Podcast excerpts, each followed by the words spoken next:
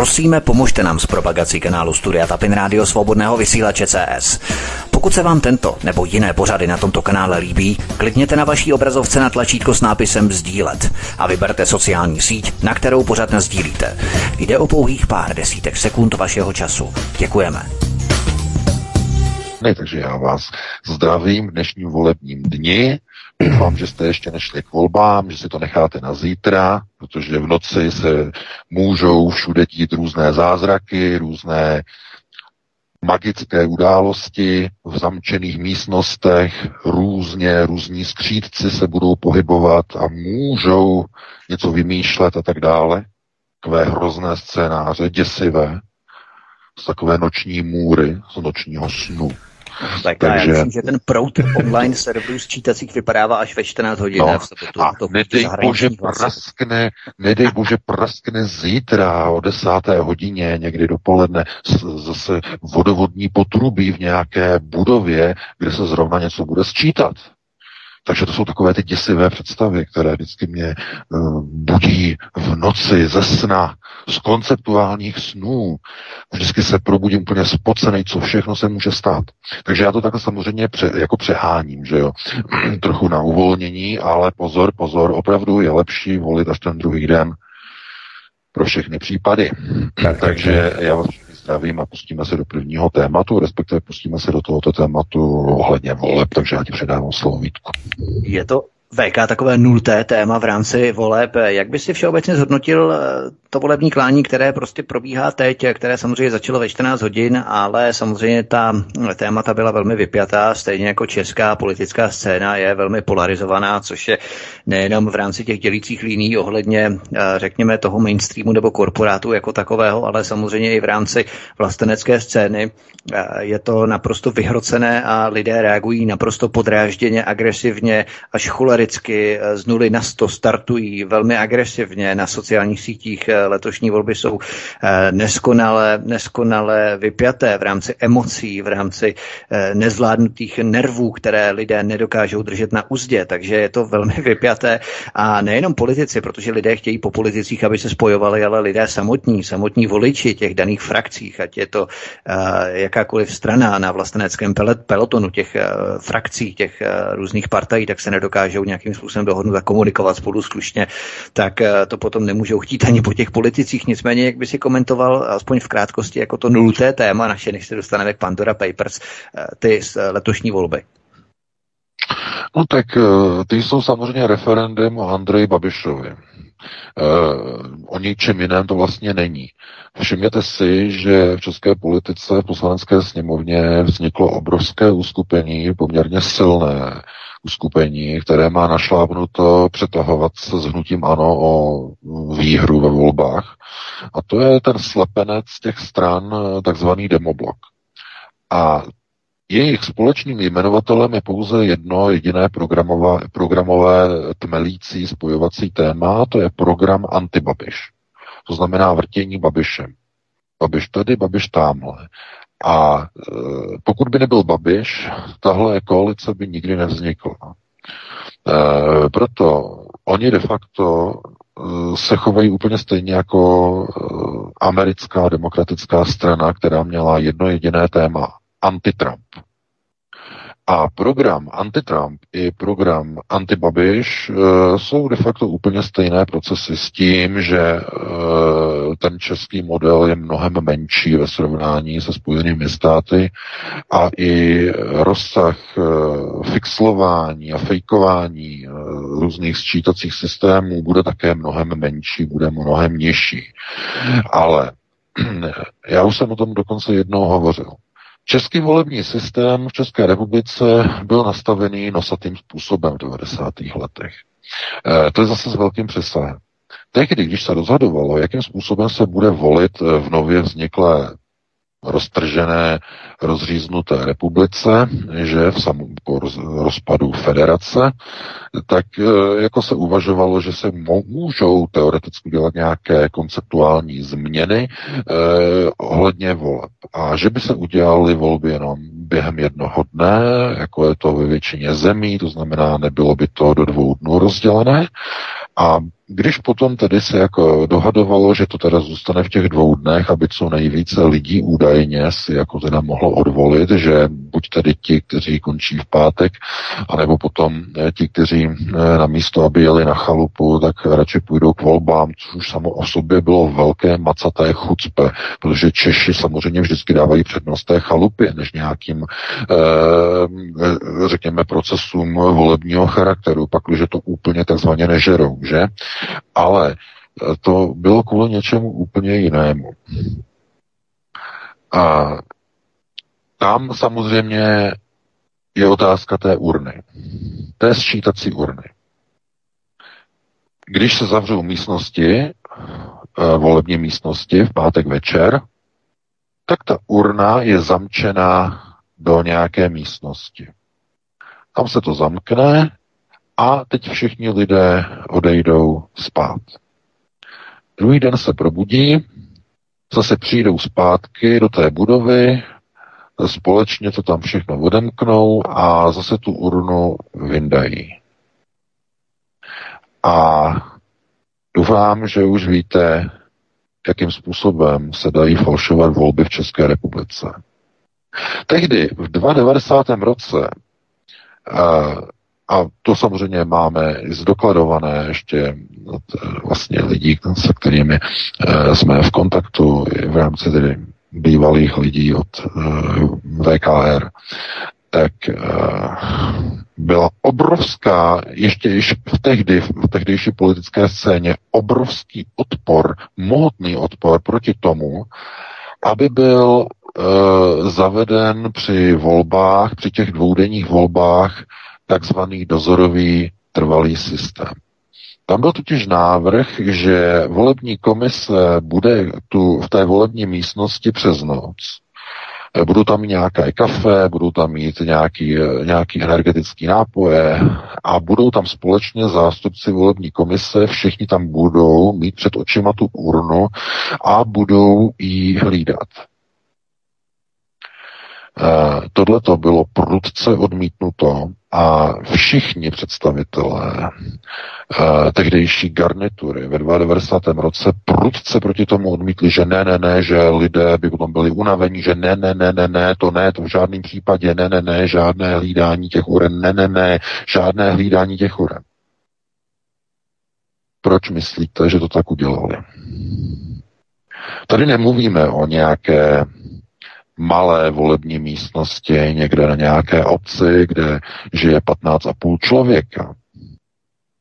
Tady mluvíme o tom, že přes tu noc se zamykají velké sčítací okrsky v různých obrovských městech, kde není jedna urna v tom volebním okrsku, je tam třeba pět, eh, přijde tam třeba 30 tisíc lidí za ten den, 50 tisíc lidí za ten den a tak dále.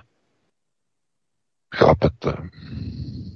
Kde je zaručeno, že v době, kdy ta urna není pod dozorem, že se něco nestane.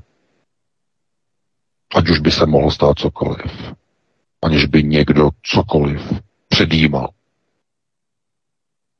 Takže uh, všechny takové ty věci, jako ohledně eh, v serióznosti voleb, zdaleka nevyžadují fejkování a nabourávání sčítacích systémů. Nevyžadují ani nabourávání nějakých uh, sčítacích serverů, ani ty uh, neuvěřitelné věci, které probíhaly ve Spojených státech na těch sčítacích mašinách. Vůbec ne. Tady zkrátka jde o to, že Stane se čas od času, že nějaká strana se musí dostat do poslanecké sněmovny. Je to tak dané. A volby minul, uh, před čtyřma rokama, v roce 2017, kdy na poslední chvíli TOP 09 se zázračně, zázrakem dostala na poslední chvíli uh, do sněmovny, přestože představitelé TOP 09 už dávali českým médiím rozhovory Eh, na téma, proč se nedostali do sněmovny. Už to bylo hotové. Tak někomu by z toho mělo zatrnout. Najednou se našly jakési hlasy z zahraničí, byly připočítány a to 09 se zázračně eh, dostala do parlamentu poté, co v budově statistického úřadu prasklo vodovodní potrubí. A měli tam výjimečný, výjimečnou situaci. Že? E, takže e, chápete, na volby je potřeba se dívat jako na něco, co je připraveno předem, aby bylo manažovatelné. Manažovatelný proces voleb. A proto z bezpečnostních důvodů pro minimalizování rizika všech možností, nemožností je vždycky důležité chodit volit tedy až v ten druhý den. Samozřejmě ono to moc nic zase neřeší, když se někdo rozhodne, že něco takzvaně ošéfuje, když globalisté se rozhodnou a tak dále, ale minimálně máte jistotu, že ten váš hlas tam zkrátka zůstane. Minimálně tu jistotu máte, když půjdete až ten druhý den. Eh, víte, tomu se říká nastavená pravidla hry. A nastavená pravidla hry jsou e, strašně důležitá, klíčová. Jestliže ta pravidla jsou záměrně lehce děravá, Eh, a nikdo neusiluje o jejich odstranění a dokonce se staví na odpor, když někdo navrhne mm, jejich zazáplatování, tak to znamená, že zase se stáváme svědky eh, jakéhosi řízení nad takzvanými demokratickými procesy. A eh, bylo by naivní si myslet, že mm, se dají prostě volby takzvaně ošéfovat jenom tím, že eh, ve Spojených státech mají elektronické sčítací systémy, anebo že v jiných zemích, anebo třeba i v těch Spojených státech, eh, že mají poštovní volby, protože i ty poštovní volby mají tolik děr, až, až to, ty jsou dokonce ještě úplně nejlepší ze všeho, že jo, poštovní systémy.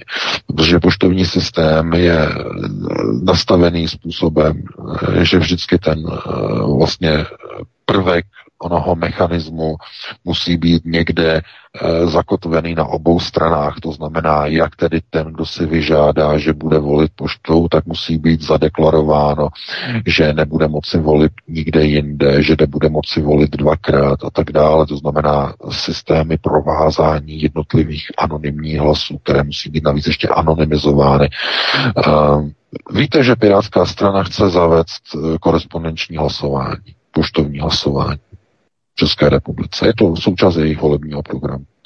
Ano, protože globalistická strana, že už se napojená na procesy Antify, George Sereše, to znamená, ale zdaleka pozor, byla by chyba si myslet, že oni zůstanou sami osamocení eh, s myšlenkama různých poštovních eh, agregovaných voleb.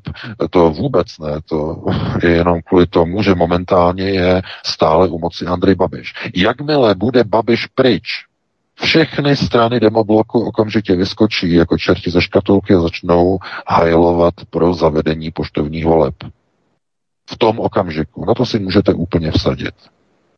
To, že to nechtějí teď, je jenom kvůli tomu, že se bojí, že by to přidalo hlasy Andrejovi. To je celý. Tím je to daný.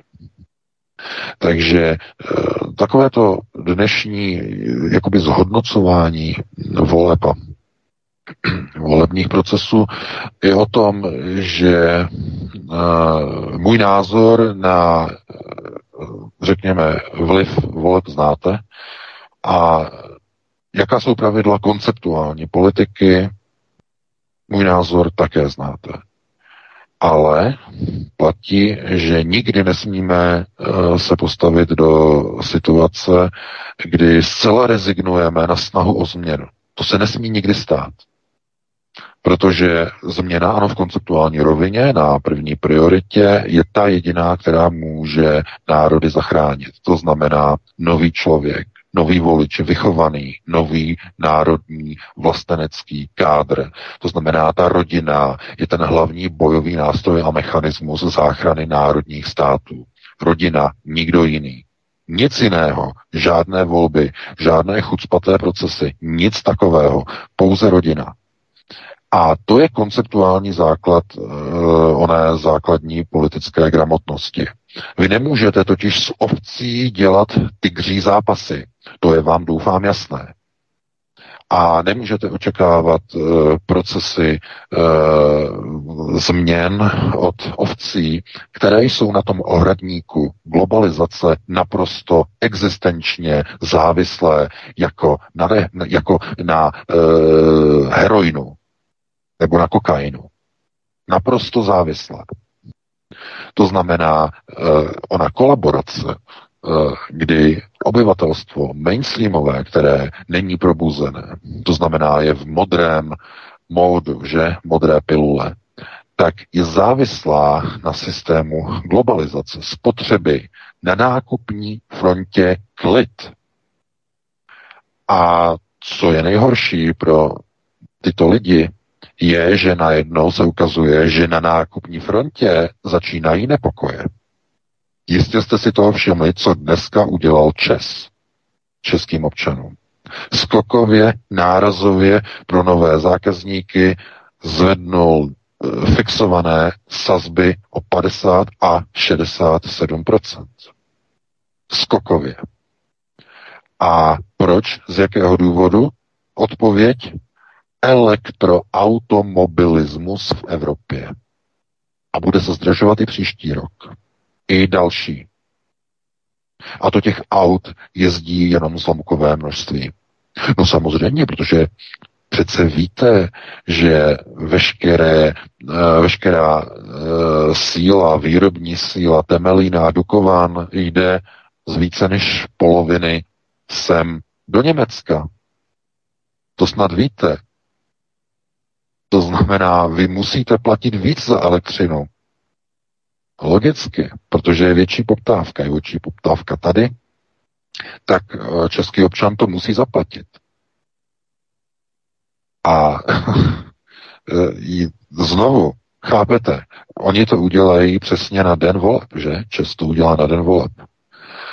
Eh, takže tohleto má obrovské v podstatě přesahy a volební procesy de facto jsou jenom ohraničeny na té alternativě černými ovcemi, které v tom ohradníku se probudí, eh, které si vezmou tu červenou piluli, eh, ty ovečky zjistí, že už nechtějí být ovcemi, že jsou v tom ohradníku a začnou se bouřit, ale je jich strašně pořád málo. Je jich málo. A je třeba nějakým způsobem je etablovat, je potřeba jim dát prostor je potřeba jim dát šanci.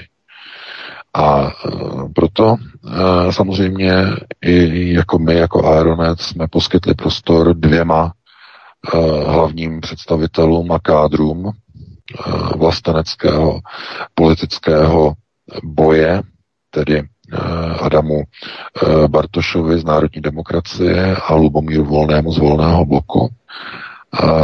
Stále ještě čekáme na odpověď od eh, pana Volného. Poslali jsme mu eh, otázky, máme to předjednané, ale asi má spoustu práce, takže zatím jsme nedostali. Ale rozhovor s Adamem již je na Aeronetu, můžete si ho přečíst. Eh, opravdu tohle je ten rozdíl mezi těmi provařenými politickými stranami a tím, jak vypadá alternativní politická pozice. A e, je úplně jedno, v jaké pozici e, teď v těch volbách vy teď můžete si říkat, jestli tahle strana dostane tolik procent nebo toliké procent. Nad tím vůbec neuvažujte, protože je důležité si splnit tu svoji vlastní uh, potřebu, vložit důvěru do někoho, s kým se dokážete politicky minimálně identifikovat. To je to důležité. A když tohle to dokáže víc lidí, tak ti lidé se do toho parlamentu dostanou přes těch 5%. Problém je v tom, že ta rezignace těch lidí a snaha mít to své jisté Eh, vytváří ten, ten drive který vede k tomu, že lidé to, že lidé k těm volbám buď vůbec nejdou samozřejmě, a nebo to volí, hodí nějaké bližší straně, která ale má tu jistotu, eh, že se do té sněmovny dostane. Tohle to je samozřejmě e, taková ta lidská vlastnost, že nechce vsázet na někoho, aby ten jeho hlas jakoby skončil někde v zapomnění, ale e, to má hodně společného vlastně s majetkovým právem, že majetkové právo eh, je de facto přímo jakoby související s procesem voleb, s volebními procesy. Eh, vy totiž, když jako někomu dáváte svoji důvěru, tak máte pocit, že když on není zvolen, tak de facto váš hlas de facto není vyslyšen. A hlasy jakoby propadnou a jsou potom přerozděleny mezi jiné partaje poslanecké a tak dále a tak dále.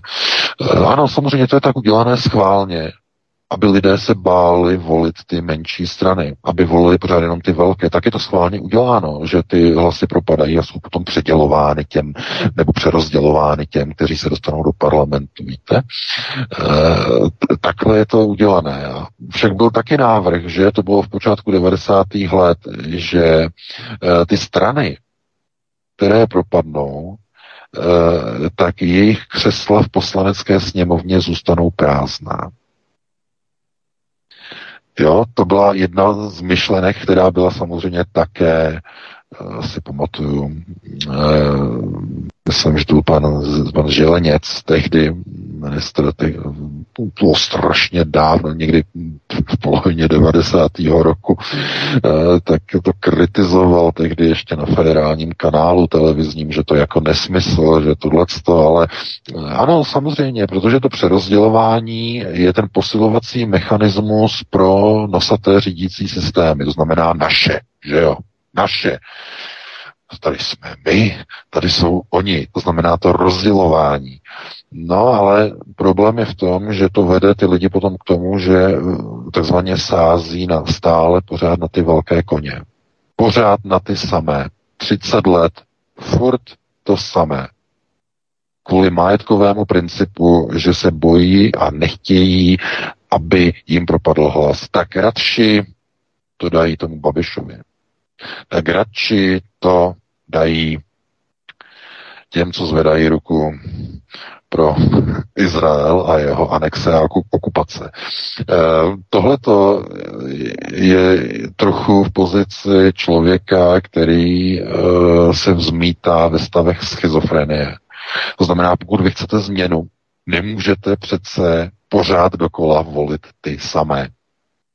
To je projev šílenství. No ale to už bychom se dostali potom do oblasti psychologie, e, to už by bylo se moc s velkým přesahem, takže já bych tady to uzavřel, máme stejně strašně moc hodin 20.04, to jsme se protáhli to téma, no a hned jedeme dál, Vítku. Ty si VK zmínil Andreje Babiše, tak pojďme rovnou k němu v rámci navazujícího prvního tématu ze tří, které máme připravená, nebo která máme připravená. Operace Pandora Papers byla spuštěná pět dní před volbami v Česku s cílem dosadit k moci pirátskou stranu za každou cenu. V pozadí operace stojí George Soros a jeho Open Society Foundations, která sponzoruje všechny subjekty podílející se na operaci. Proč se Andrej Babiš znelíbil globalistům? Připojil Českou republiku příliš těsně k americkým neokonům a jejich vizi trojmoří bez islámské migrace a tomu globalisté neodpustí. Konceptuální Sofína volba pro voliče, kterou nemusí vůbec strávit. Buď Andrej Babiš, anebo Piráti u moci a s nimi všichni Serešovi kluci a holky z neziskovek a ze zpřátelených médií. Úplně stejně jako na Slovensku po roce 2018. Jenomže z offshory to není zas tak až jednoduché. Český server, který do České republiky přinesl kauzu Pandora Papers, zveřejnil jenom některá jména českých občanů v offshore firmách. Ve svodkách prý podle klíče veřejného zájmu. Babiš ano, Bakala ne. Jenomže v, čes, v čele dozorčí rady investigativců přitom je žena, která sama sedí v české, eh, takto, která sama sedí v čele firmy vlastněné dvěma offshore firmami. A navíc byla v čele Sérešovy pražské pobočky Open Society Fund a dnes je provozní šéfkou operaci jeho Media Development Investment Fund, který stál i za investicí do tiskárny největšího slovenského vydavatele novin a v Rusku je fond na seznamu nežádoucích organizací. Takže jednoduše ohledně Pavly Holcové, kdo s offshorem zachází, s offshorem schází a vrátilo se jí to doslova jako bumerang. Ano, samozřejmě, protože e, tato jednatelka, ne tedy zrovna e, paní Holcová, ale její ko, kolegyně, e, paní Marie Němcová.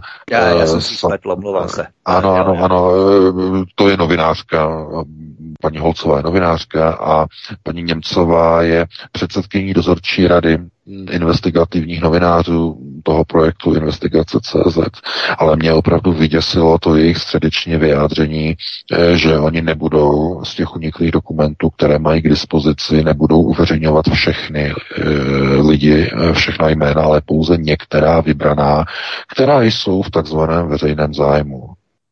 To je tragédie protože to okamžitě ukazuje na účelovku, na účelovou kampaň, hmm. samozřejmě proti Andreji Babišovi. Tohle to novináři podvody, Všichni podvody jsou ano, zájmu pro přesně, samozřejmě, samozřejmě. To je eh, napr- naprostá krize. A já bych chtěl k tomuhle jako říct, že mm, to propojení. V těch článcích dvou to vidíte, to znamená, my jsme psali o eh, Media Development Investment Fund už v roce 2018, protože tehdy jsme vlastně eh, řešili napojení tohoto Sorešova fondu na procesy na Slovensku, eh, na ovládání slovenského mediálního trhu, že okolo největšího slovenského deníku SME a tak dále. A už tehdy jsme vlastně narazili na eh, tuto paní, na tuto dámu eh, Marii Němcovou, která je tou eh, tedy pražské divize MDIF, druhá kancelář je v New Yorku MDIF a ona je šéfkou provozu té české pobočky, pražské pobočky. A zároveň je jednatelkou české společnosti SFS eh, Ventures, eh, přičemž eh, společníky nebo majiteli, spolumajiteli této společnosti jsou dvě offshoreové společnosti. Jedna v americkém státě Delaware a druhá v Holandsku. A tohle je něco neuvěřitelného, když investigativní novináři, kteří e, řeší offshoreové firmy, mají v čele své dozorčí rady člověka, který je ve firmě, který je vlastněný dvěma offshoreovými firmami. To je to je chucpe, to není, to se nedá jinak nazvat, ale e, víte, e, když si to dáte všechno dohromady, zjistíte, je to všechno proti Andreji Babišovi. E, vadí někomu tak strašně moc, že tohle to prostě proti němu odpálili. A je to samozřejmě způsobené tím, eh, těmi čtyřmi roky jeho politiky, kdy přiklonil českou zahraniční politiku k té americké takovým způsobem, že ta politika vypadá jako, že má prostě pusu přitisknutou na americké pozadí a snaží se vměstnat do toho otvoru úplně až po polobotky. To znamená, to je ta pozice, kterou, ve kterou se změnila česká zahraniční politika za čtyři roky. Od začátku až do konce jedna protiruská e, mašinérie provokačních her proti Rusku, která vyvrcholila e, teď před několika měsíci tím neuvěřitelným skandálem obvinění Ruska z toho, že vyhodilo do vzduchu na ještě dvakrát po sobě navíc v roce 2014 e, muniční sklad ve Vrběticích. To znamená, ve chvíli. Musíte si uvědomit jednu věc. A tady je to zase s takovým tím zásadním přesahem. Jestliže za Babišovy vlády dojde k události, kdy šéf kontrarozvědky dané země je pozván na tajnou zkusku, uzavřenou zkusku do centrály CIA v Langley a tam ten šéf dostane Tenetovu cenu za collaboration, za spolupráci, za zahraniční spolupráci, tak to si nedovedete představit, co to znamená v těch zákulisních procesech řízeních. Jak hluboko musí být ta česká politika zanořená v tom americkém pozadí. Jak hluboko. To si nedovedete představit. Jinak to není, to, to se ani nedá jinak přirovnat. A problém je v tom, že tohle už začalo ohrožovat Evropskou unii. Velmi zásadně. To už není legrace. Uh, vůbec.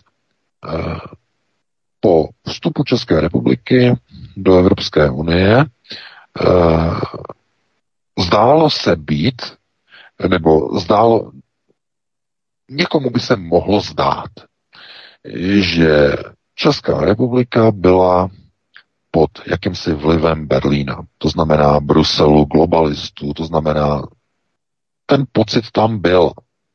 Jenže už v roce 2007 eh, američané, tehdy ještě za, eh, no to bylo 2006, to bylo ještě dřív, začali eh, řešit přes Bushovu vládu výstavbu amerického radaru v Brdech.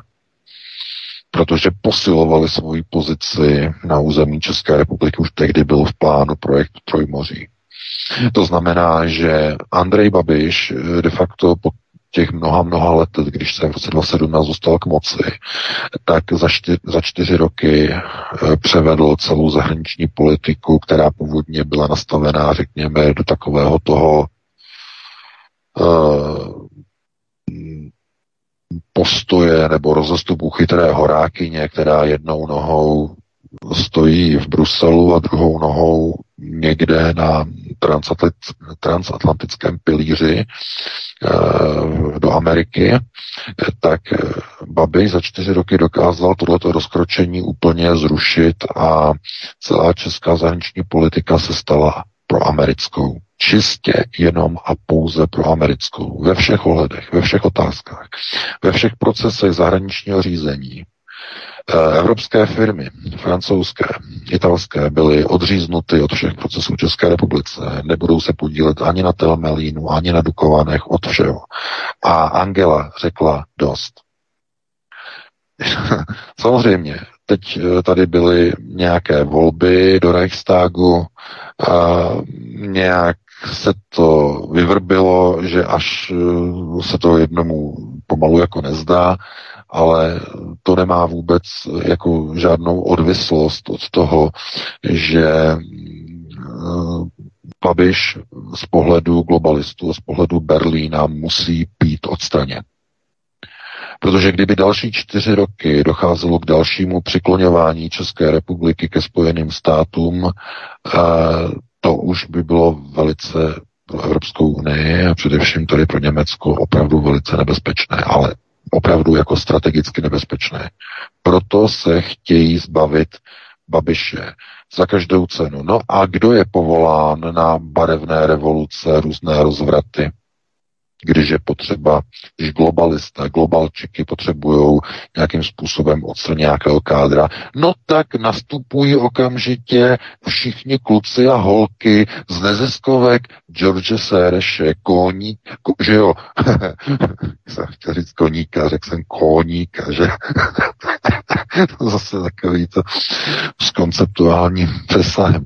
Ale ano, tento koník, uh, George Sereš, je samozřejmě koněm eh, Rothschildovy rodiny. Disponuje jejich penězi, dostal se penězům od nich, on je pouze jakýmsi eh, řekněme, někým, kdo prostě dostane peníze a má nějakým způsobem někam prostě přesunout. A proto je nedotknutelný, že je nedotknutelný. Stejně jako Zdeněk Bakala, že u Ženevského jezera je nedotknutelný, na rozdíl od Andreje Babiše. to je právě zase to další chucpe. To znamená, jak jsem napsal v tom článku, Bakala, Bakala prostě ten je nedotknutelný. Ten samozřejmě má offshory, konec konců jeho podnikání e, v Ostravě bylo také řešeno přes různé offshory, že jistě víte jeho společnosti. Eh, drželi různé podíly e, různých těžebních subjektů, které se kdy podílely. Bylo různě přes různé britské banky a tak dále a tak dále. Ale Tyhle ty věci se vytáhnou zkrátka jen od toho Babiše, který se má odpálit. Který prostě se má prostě odstranit, zlikvidovat, protože příliš ohrožuje zájmy globalistů a jmenovitě tedy Berlína. Přisunování a nasunování české zahraniční politiky příliš na stranu Spojených států opravdu představuje velkou hrozbu e, pro globalisty, takže to nesmí být dovoleno. No a proto typickým nástupcem nebo tím vysněným zástupcem globalistů má být pirátská strana, že Ivan Bartoš eh, jako šéf pirátů, to znamená, oni ho mají vybraného a z tohoto důvodu všechna média, stejně jako ve Spojených státech, všimněte si, eh, byla, že ve Spojených státech všechna média pro Bidena, pro Bidena, Biden, Biden, Biden, dementní stařík, kterého už reči zavírají do studia a když ho očkují falešnou vakcínou, tak ho zavřou do nahrávacího studia, dají za něho falešné okno do zahrady. Obrovský skandál, zrovna dneska to řeší americká média, že sfejkovali, udělali iluzi, že v Bílém domě v skutečnosti byl v nahrávacím studiu někde v nějakém bunkru. No prostě chápete. A tohle to teď bude opak, a teď se opakuje v téhle chvíli hm, proti Babišovi. Všechna média, úplně všechna v České republice proti Babišovi.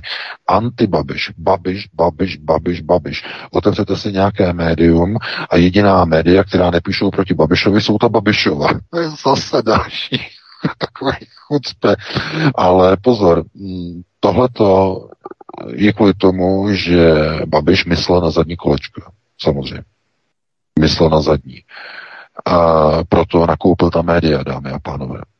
Když šel do politiky, tak nakoupil vydavatele. To z tohoto důvodu, protože věděl, eh, k čemu budou jinak použita, když je nebude vlastně. To je naprosto logické.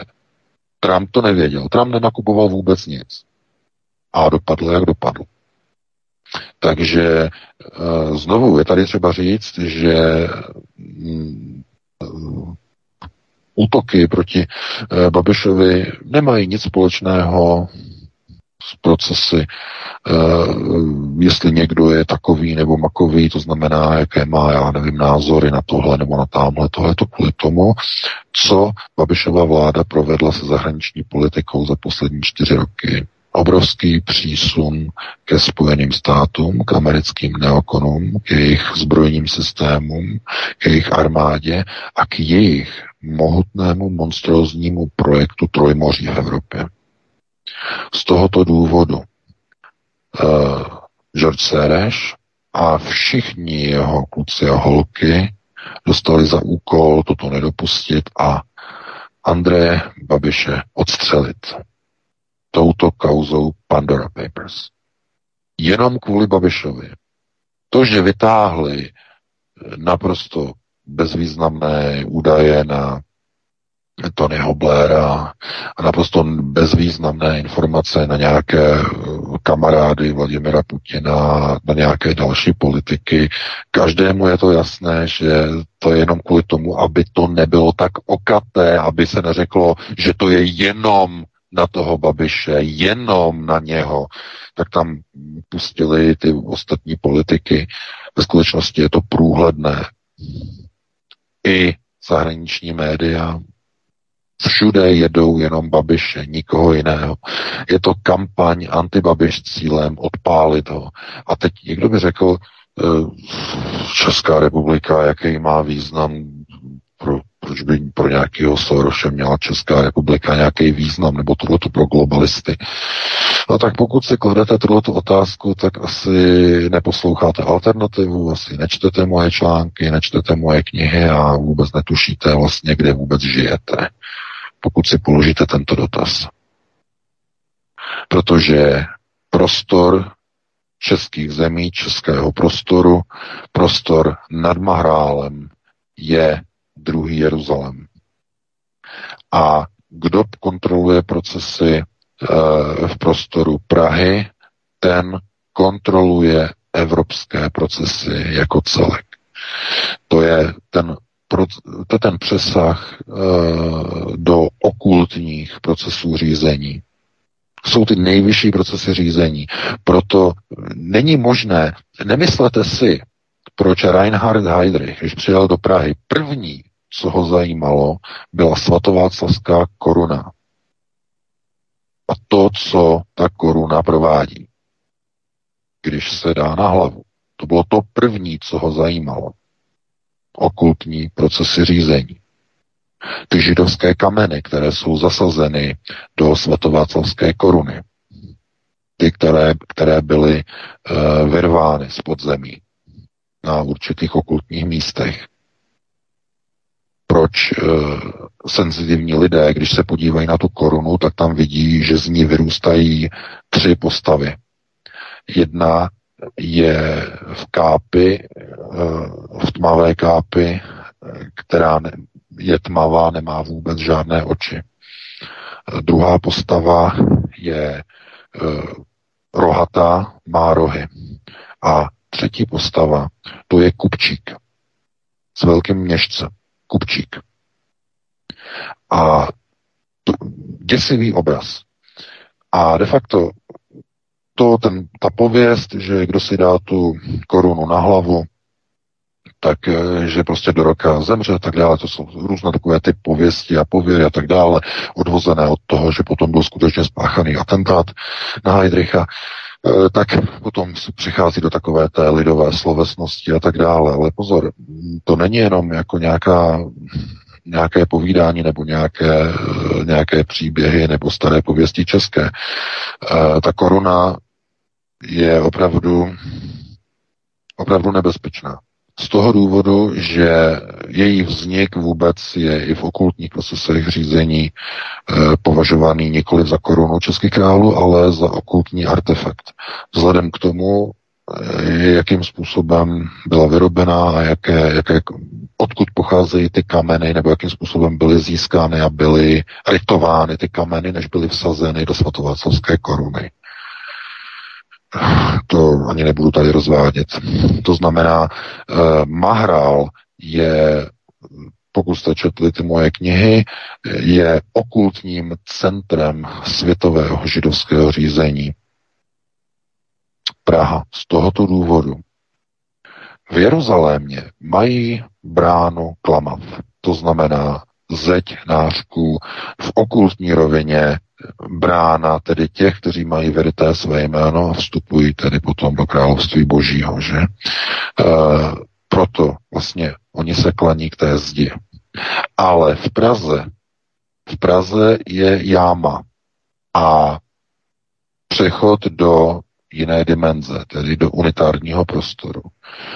Napojení na jednotlivé artefakty, na jednotlivé věci, které eh, činí tedy eh, držitele této moci a těchto okultních procesů řízení velice mocnými a činí je opravdu velmi a mimořádně mocnými, eh, tak samozřejmě přitahují tyhle ty lidi a přitahují samozřejmě i různé různé jiné entity, které se takzvaně potom krmí na lidském strachu, krmí se na lidském zoufalství, na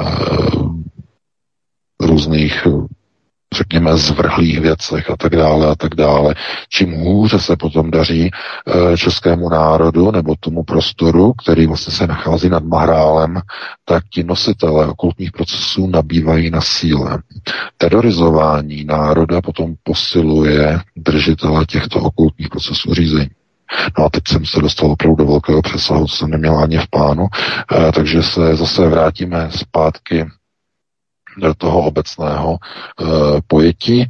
A chtěl bych jenom říct, že uh, mnoho lidí to samozřejmě chápe, že uh, když si mají vybrat v té konceptuální rovině, tak mnoho z nich raději půjde takzvaně s Američany proti Rusy, proti Rusům v rámci Trojmoří, než aby šli s globalisty a s Bruselem, respektive s Berlínem, do ztráty své kultury a do islamizace svého životního prostoru.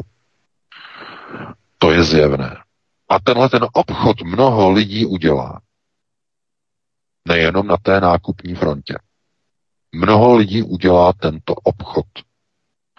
To znamená raději s těmi neokony, než do té náruče e, těch zítřků s různými přeformátovanými Evropami, jako už dneska je Švédsko, jako je Velká Británie, že je Británistán a další země, kde se ztrácí původní obyvatelstvo, kde najednou se prostor křesťanských zemí přeměňuje v islamizační prostor.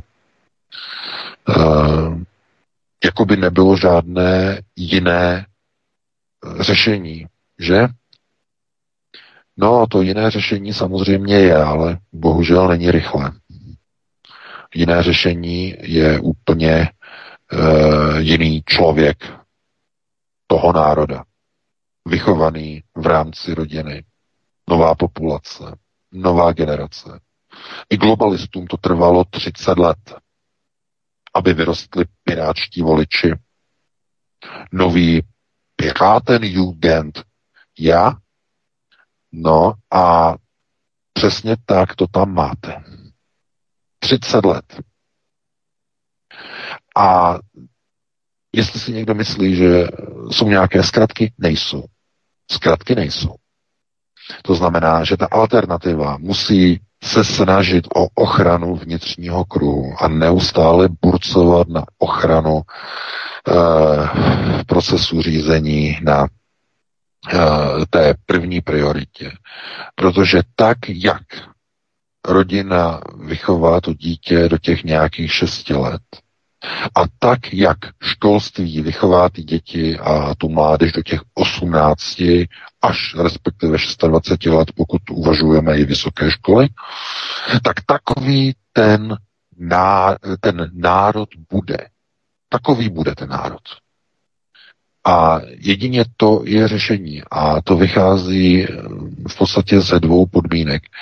Jednak ta rodina musí vychovávat dítě k onomu vlastenectví, oné té elementární konceptuální gramotnosti. Vy nechcete potom dítěti, aby, tlust, aby, aby četlo tlusté knihy, že jo, různé koncepty, to vůbec ne, ale ten základ je v tom, aby eh, to dítě bylo vychováváno k, eh, k tomu, aby ctilo matku, aby ctilo otce, Eh, můžete do toho zahrnout klidně rámec desatera, úplně, úplně v pohodě. Eh, nemusíte vymýšlet vůbec nic složitého a aby to dítě dokázalo si uvědomit, že ten národ je tvořený těmi lidmi a v někým, kdo je v různých neziskovkách, v různých fondech. Protože jakmile uh, lidé se nechají řídit své životy těmito krázly, globalizace, tak postupně přijdou o svůj národ, o svoji kulturu, o své hranice, o svůj volný pohyb, o svá práva, o své svobody, o svůj jazyk, o své zákony. Přijdou úplně o všechno a nakonec i o své vlastní děti. Vezmou vám úplně všechno. A teď kdo řekne, že to tak není? Po těch zkušenostech, po těch 30 letech, kdo řekne, že to tak není? Ano, v roce 89 cinkání s klíčema. S jakýma klíčema? Kontrolní otázka. Od družstevních a státních bytů a podnikových bytů, dámy a pánové. A kontrolní otázka dnes na mladé piráty. Čím můžete cinkat vy dneska na demonstracích proti Babišovi třeba? No můžete cinkat klíčemi od uh, domu svých rodičů. A nebo můžete cinkat klíčky od auta, který máte na leasing a který vám nepatří. A nebo můžete cinkat klíčky od bytu, který máte na 30 letou hypotéku a když se zadaří a nedojde ke krizi, nepropustí vás, tak třeba to jednou splatíte a když ne, tak vaše děti a když ne, tak děti vašich dětí. Nemůžete dneska chodit ven už ani e, bez e, hadru na hubě, že? Nemůžete do obchodu nic, nemůžete cestovat přes hranice svobodně. Slibovali vám volný pohyb, že? Schengen vám slibovali. Najednou to je všechno pryč, protože vám to nechali jenom chvíli a potom začali utahovat šrouby. Tohle to by se nikdy nestalo, kdyby e, národ měl nějakou konceptuální gramotnost. Pokud by ji měl, nikdy by v roku 89 nedošlo. Nikdy. A ono by nedošlo ani k roku 68, ani k roku 48 a nedošlo by ani k roku 38. To bychom mohli jít zpátky až do roku 18 a možná zpátky na Bílou horu a ještě dál do minulosti, eh, jenže to je kdyby, kdyby, že jo. Konceptuální gramotnost se získává pouze životními zkušenostmi. Získá se tedy v rámci nebo v, rámcích e, takzvaného kádrového růstu. Jinak se konceptuální gramotnost získávat nedá. Druhou možností, eh, tu pomocnou, je čtení tlustých knih těch lidí, kteří o tom napsali knihy velmi tlusté, ale to zase nikdo jako nečte. Takže pouze ta životní zkušenost je asi tím hlavním nástrojem, hlavním kamenem. A teď je problém, jak dostat do lidí konceptuální gramotnost ve chvíli, kdy jim je 25 a 20, mají první dítě a mají vychovávat dítě, aby ho vychovávali ke konceptuální gramotnosti. Jak to zařídit? To bylo zase na jinou diskuzi, na to fakt nemáme čas, musíme se pustit do dalšího tématu. Takže já ti předávám slovo Vítku. Máme tu druhé téma, ještě ze tří, takže určitě to stihneme. Děsivá věc, o které se nemluví. Dárci krve očkovaní proti COVID-19 mohou v českých nemocnicích darovat krev už po sedmi dnech od vakcinace, pokud nepocitují vedlejší příznaky a cítí se v pořádku. To však může být jenom subjektivní pocit. Vedlejší reakce mohou probíhat bezpříznakově, varuje lékař. Grafenové částice, oxidy hliníku a proteiny spike, to všechno zůstává v lidské krvi po mnoho měsíců. Navíc dosud neexistují žádné studie, které by proskoumaly vliv látek v mRNA vakcínách, které člověk přijal transfuzí od očkované osoby. Vakcíny neprošly hemotoxickými klinickými studiemi, které probíhají obvykle po dobu pěti let během regulérního desetiletého schvalovacího procesu běžných vakcín. Takže tu schemizovanou krev eh, chemickým sajratem z vakcín mohou dostat do pacientů, aniž by si to uvědomovali. Eh, čili teď, když eh, v podstatě proděláme nějakou nehodu, cokoliv, budeme, půjdeme do nemocnice, budou nám darovat krev, takže nikdy nebudeme v podstatě vidět, jestli je to krev napumpovaná chemickým koktejlem z vakcín proti covidu z té genové emulze nebo z té genové terapie eh, v těch vakcínách. Eh, nikdy to nebudeme vidět a v podstatě ona zmizí, ty látky zmizí až po několika měsících v té krvi. Ano, samozřejmě, to je jedna z těch hlavních věcí, kdy eh, de facto, když vy plánujete nějakou operaci, měli byste mít vlastní krevní konzervu. Tohle to je takový moderní mm, na západě, hlavně v Americe teda, ale asi bude třeba se to naučit eh, dělat si vlastní krevní konzervy, protože, jak říkám, eh, je asi eh, největší takový jako zklamání, když Eh, já nevím, jste proti očkování, chráníte se proti očkování a potom jdete na nějakou operaci a dostanete krevní konzervu od, eh, od 5x, 6x, 8x očkovaného eh, fanouška, který prostě má vléčku s Pfizerem i na autě. Jo? Takže to je, potom, to je potom tragédie. A co všechno z těch e, vakcín může být, nikdo neví. To není o tom, že bychom to viděli, to, je daleko, to bylo daleko lepší, ale to, že to nevíme, protože neproběhly žádné dlouhodobé zkoušky, žádné klinické studie, které normálně trvají po dobu deseti let, jak uvedl uh, Antony Fauci, že uh, v tom videu v roce 2019 uh, na té přednášce. Eh, to znamená, jak to obejít, že jakým způsobem. A eh, my se na to nemůžeme jako dívat tím, jako tím pohledem, že eh, tak já někam půjdu, já je požádám a oni mi tam dají normální krev, nebo doktor, doktorovi řeknu, jděte do skladu a v tom skladu najděte nějaký kousek neočkovaný krve a ten doktor se vám vysměje, protože o té krvi se žádné takové údaje nezbírají.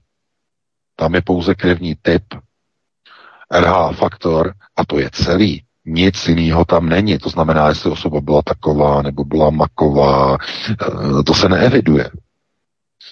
Takže očkování eh, jako je způsob eh, de facto roznášení tedy těch látek do lidských těl a ti lidé potom, když darují svoji krev, tak de facto nikde není potom jakoby dáno, nebo nedá se odhadovat, jestli to náhodou nemá vliv i na toho příjemce té dané krve.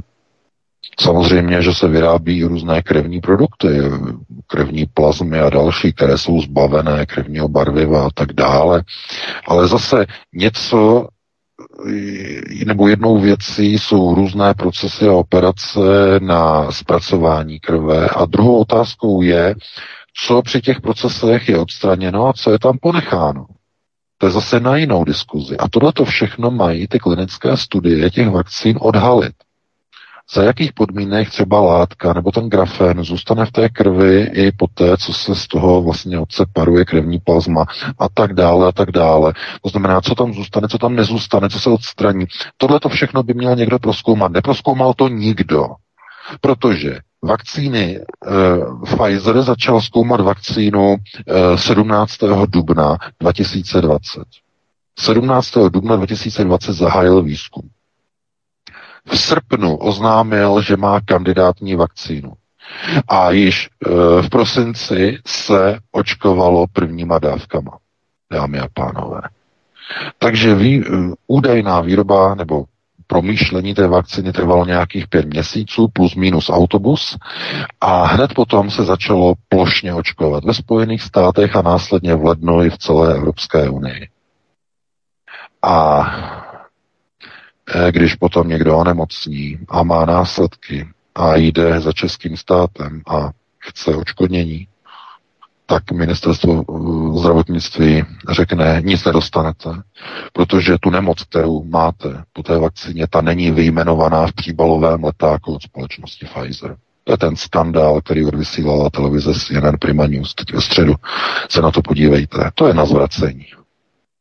To znamená, pokud eh, ten vedlejší příznak není uvedený na tom zatraceném letáku Pfizeru, tak vám český stát nezaplatí ani korunu. Ti dobytkové vám nedají vůbec nic. Vy budete tahat do konce života nohu za sebou a ti grázlové vám nedají ani halíř. Jak je to možný? Co je to za stát? Co je to za svinstvo? Co je to za dobytek? Jak vůbec si můžete dovolit sami se sebou takhle nechat vorat? A já myslel, že mě úplně trefí.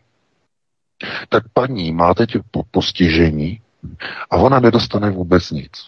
Jenom kvůli tomu, že ta vakcína neprošla desetiletým testováním, takže ten její příznak, který ona má, ten její vedlejší projev, není logicky uvedený na seznamu těch vedlejších příznaků Pfizeru. Opravdu, zase mi stoupnul krevní tlak, jak jsem se rozčilil. Tohle to opravdu už není problém politiků. Prosím vás, tohle to neházejte na hlavu politikům, jestli to rozhodnul, uh, já nevím, Babiš, nebo ten zpěváček uh, Vojtíšek, nebo jak se jmenuje, už ani ne, jsem zapomněl jeho jméno, naprosto bezvýznamný, teď skončí ve Finsku, někde v nějaký sauně, že prý tam bude velvyslancem, nebo co, dostal trafiku, že jo, e, minister Zaminy. Takže e, to je jedno, protože tohleto si způsobují sami občané, sami lidé, svojí tuplostí, naivitou, anebo, ale pozor, i donocením. Oni vědí, neměli by se nechat očkovat. Je to nebezpečný, je to neotestovaný, nemá to desetileté studie, nemá, nemá, nemá, ale říkal to šéf, nenaočkuješ se, potáhneš. Říkal to šéf. Kvůli zaměstnavateli nechal se naočkovat. Je vymalováno.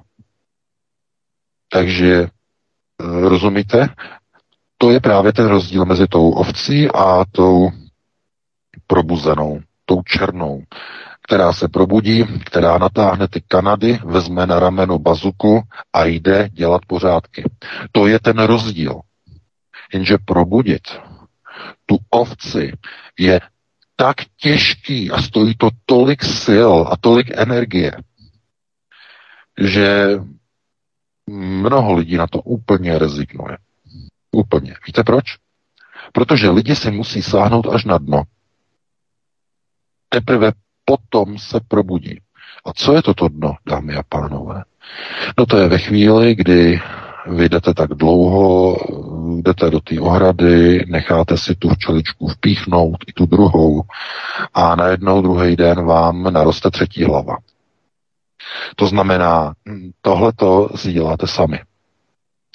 A není to o tom, že někdo z těch politiků by vás do toho tak nutil. Je to kvůli tomu, že vy se do toho necháte manévrovat, protože nějakým způsobem uh, vy upřednostňujete to zaměstnání nad vlastním zdravím. A teď je to správné?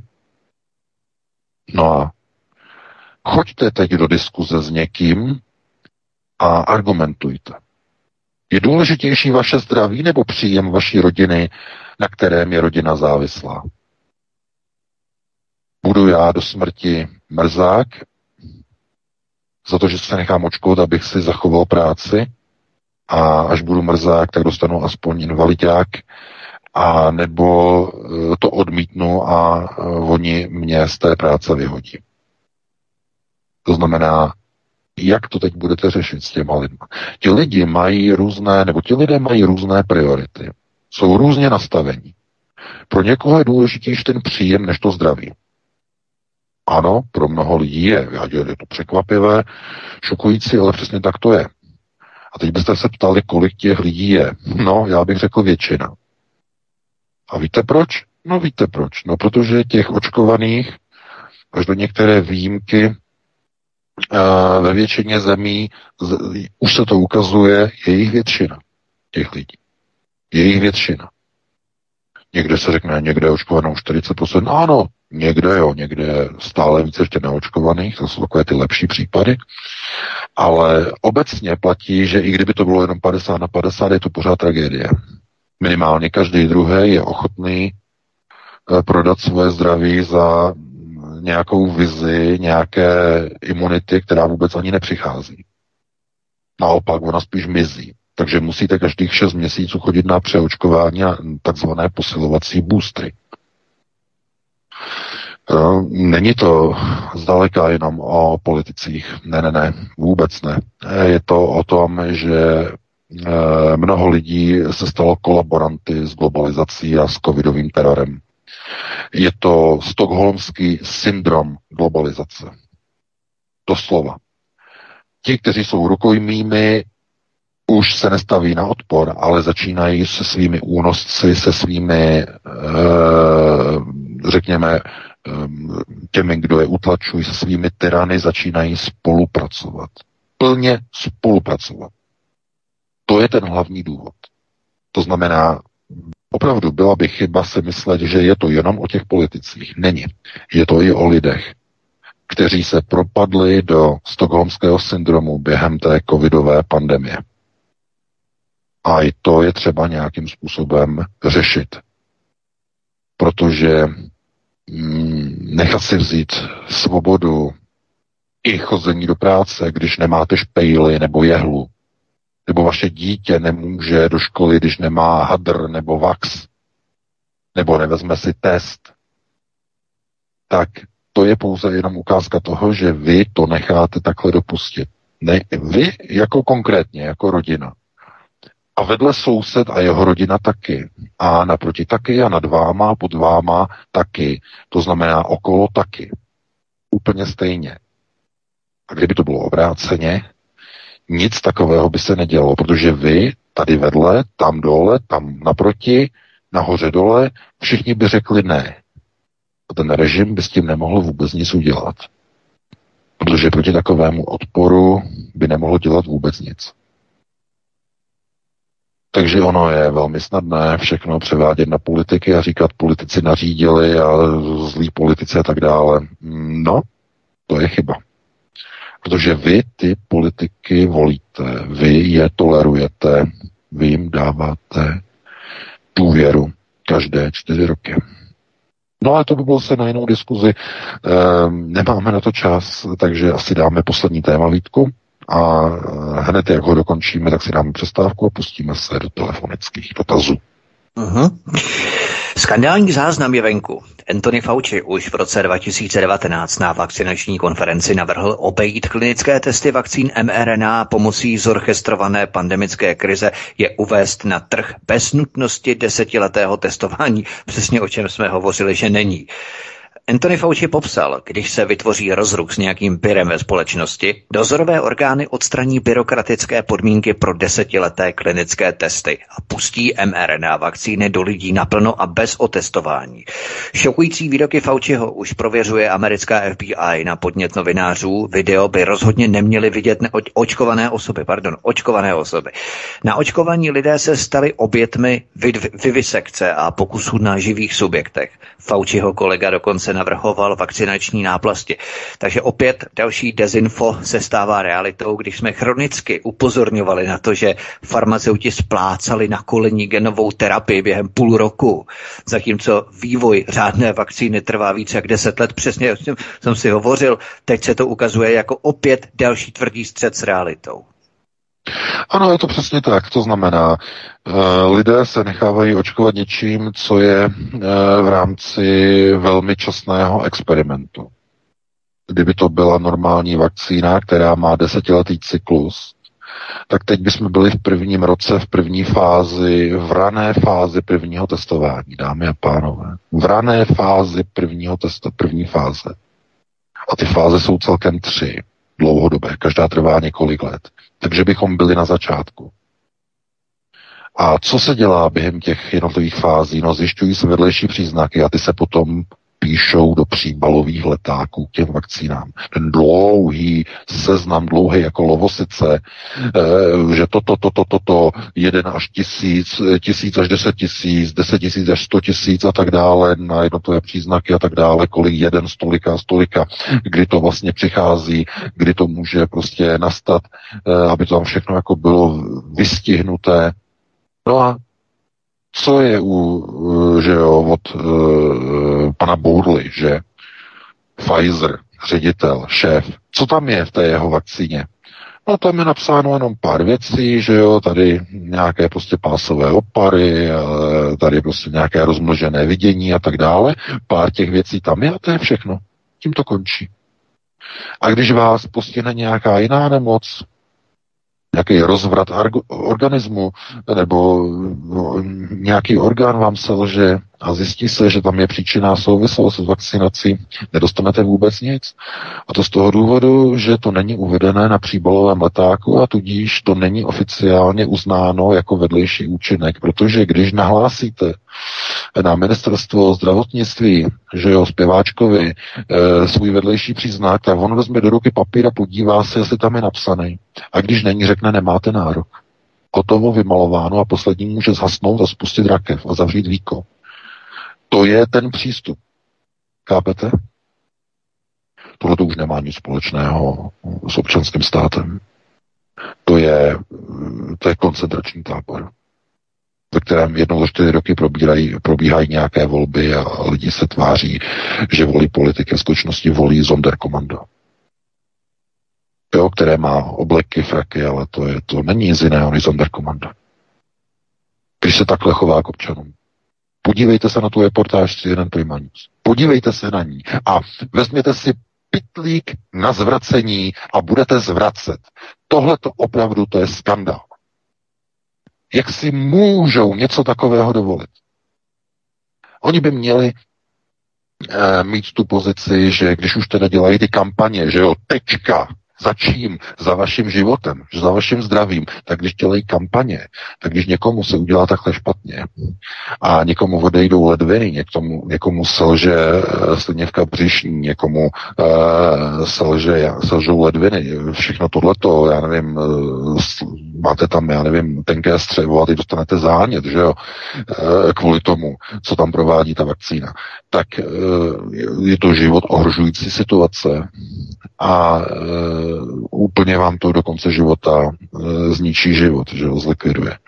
To, že budete pacienti až do konce života tak nedostanete vůbec žádné očkodnění. Proč? No, nedostanete od farmaceutické společnosti nic, protože všechny farma eh, koncerny mají v Evropské unii, měli jsme o tom článek, konec konců na Aeronetu, mají v Evropské unii takzvanou indemnitu, nežalovatelnost, kterou jim schválila Evropská komise.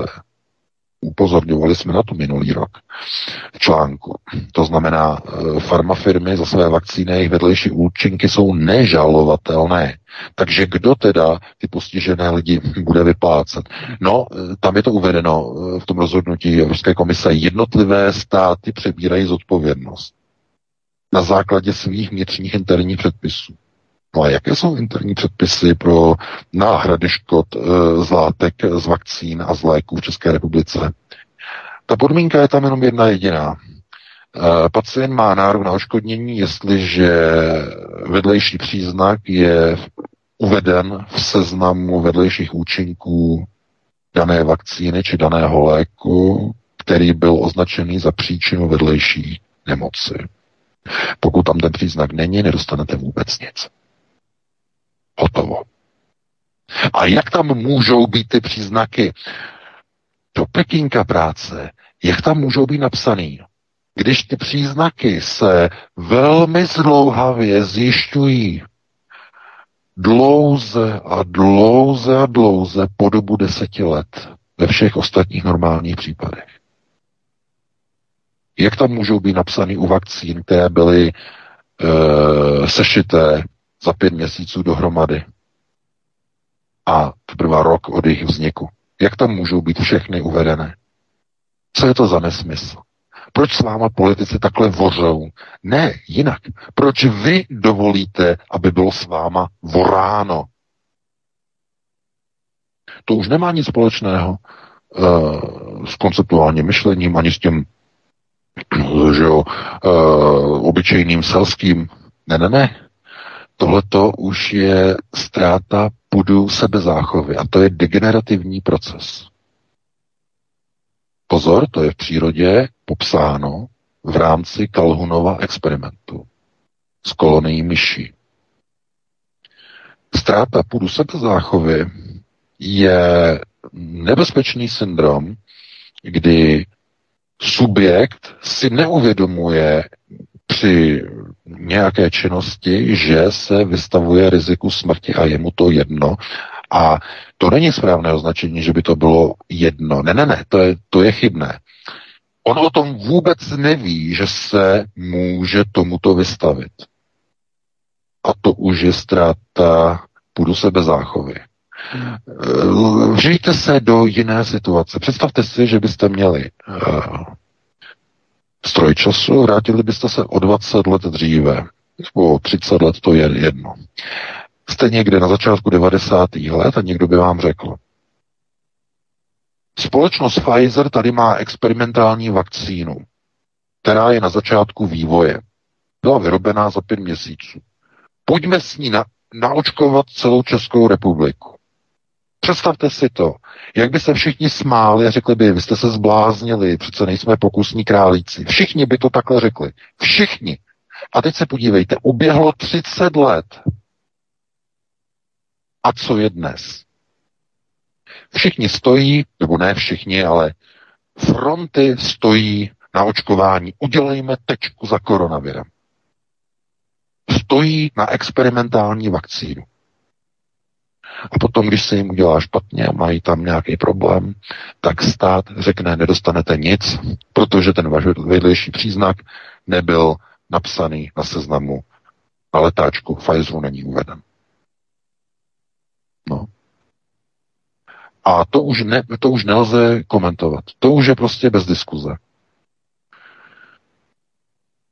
Teď si představte, že to nejste vy,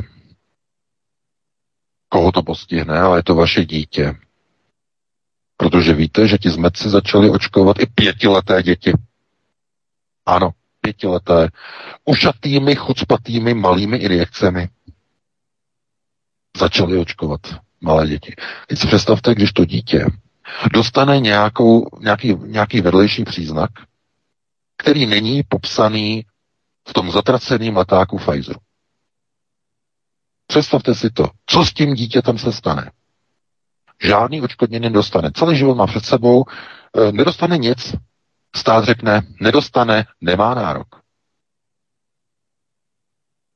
Pokud se to vůbec dozvíte samozřejmě. Stát udělá všechno pro to, aby zavřel hubu té rodině, že ho začne jim vyhrožovat. A to je zase taky na jinou diskuzi, že jo. Ty články, které vycházejí tady na německých serverech, jak sociální služba vyhrožuje prostě rodinám, že když budou kritizovat vedlejší účinky očkování eh, na své nezletilé dceři, tak že to bude mít jako problém, že by mohla být odebrána a tak dále, a tak dále, jako že šíří dezinformace. Že to není prokázané, protože ten příznak je nepopsaný v té vakcíně, že eh,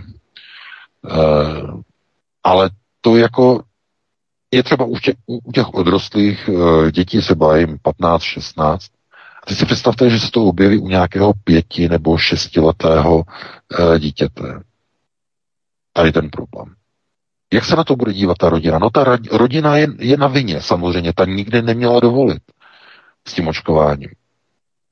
Jenže mnoho rodin eh, není v té pozici, aby si uvědomilo, že eh, dělají nějakou špatnou věc protože mnoha rodinám chybí informace, nechodí číst alternativu, chybí jim informace z mainstreamu.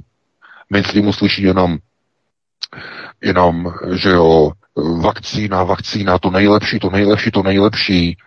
A jak oni mají vědět nějaké jiné informace? Kde se berou? No, jsou dezinformovaní samozřejmě.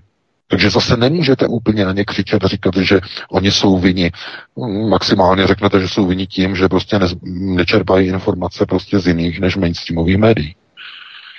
Takže není to vůbec jednoduché a já doufám teda, že uh, lidé asi chápou, kde je ta pozice, to znamená ztráta budu sebezáchovy u mnoha obyvatel, u velké části veřejnosti. V této době můžeme jednoznačně přisoudit právě tomuto efektu, tedy ztráty půdu sebezáchovy. Takže takhle bych to asi ukončil, máme 2058 Vítku, dali bychom si přestávku nějakých 7-8 minut a potom bychom se pustili do našich volajících. Určitě, VK, dáme si, dáme si pauzu. Samozřejmě, milí posluchači, vás určitě neošidíme o hodinu, téměř celou hodinu.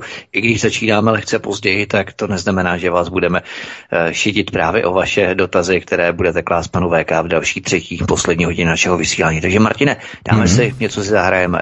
Dáme, dáme, jedeme na to Dan Landa a Blanický manifest.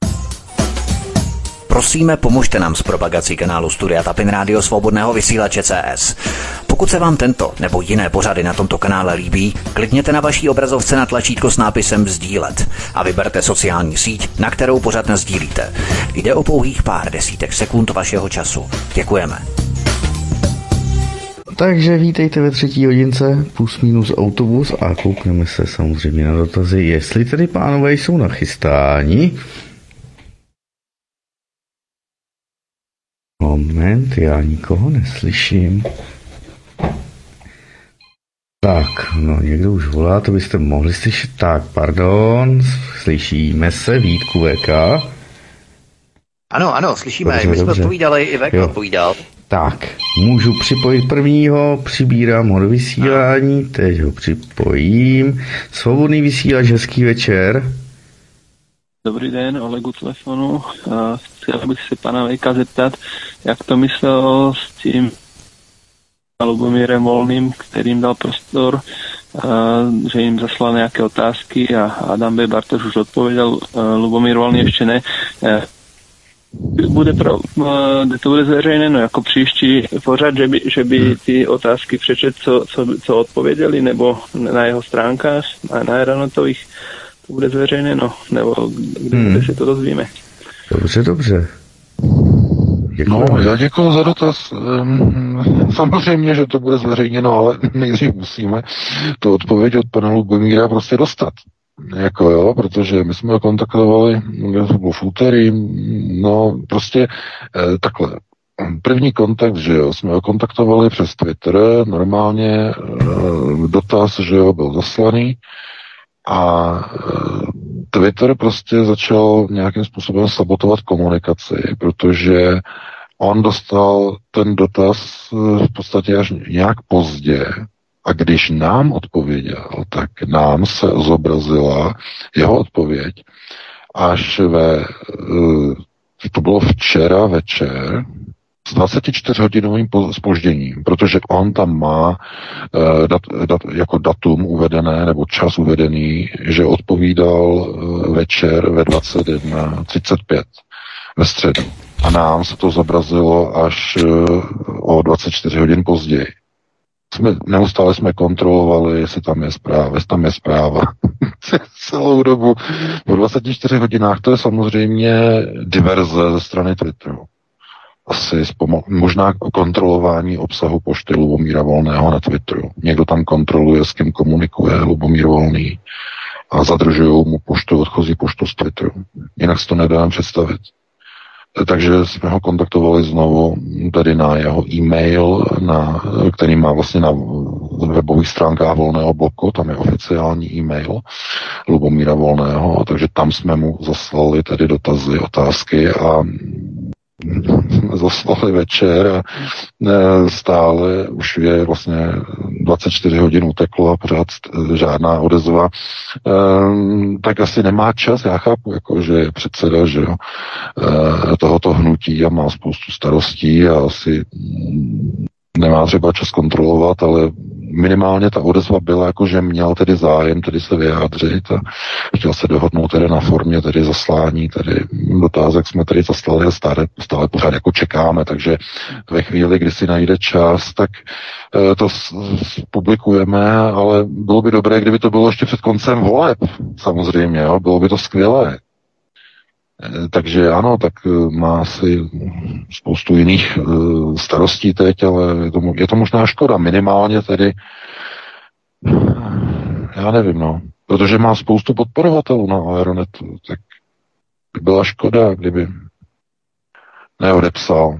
Ne, asi.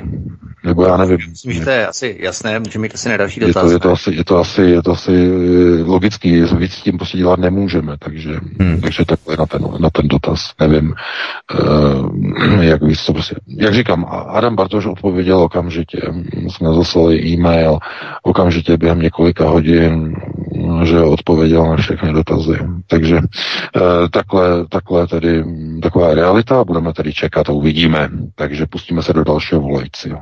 Další volající dáma už čeká. Hezký večer. Dobrý večer, teď je Marcela z Prahy. Já vás zdravím, pánové, a mám dotaz, který se možná nebude líbit panu Vítkovi a nevím, jestli pan VK na ní odpoví. Já jsem se chtěla zeptat, jak jste hovořil teď o ty svatováclavské koruně, která vznikla za vlády Karla IV. Samozřejmě nějaký historický materiály k tomu jsou. Uh, jakou roli měl Karel IV.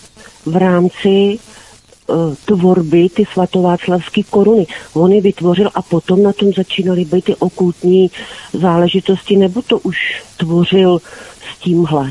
Já nevím, jestli jsem se srozumitelně vyjádřila a jestli můžete, pane mm-hmm. Velká, odpovědět.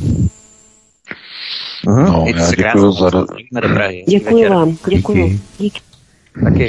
Já jsem, se, já jsem se právě tohoto obával, že tady ta otázka zazní, eh, protože to je na obrovský, mohutný přesah mohutný a já se obávám, že na to čas prostě těch telefonických dotazech není.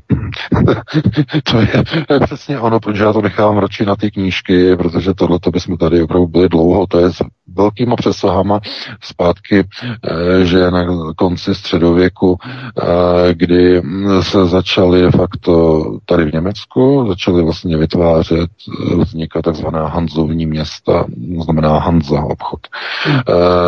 Ve smyslu tedy volných svobodných měst, které byly nezávislé na panovníkovi a tak dále a tak dále.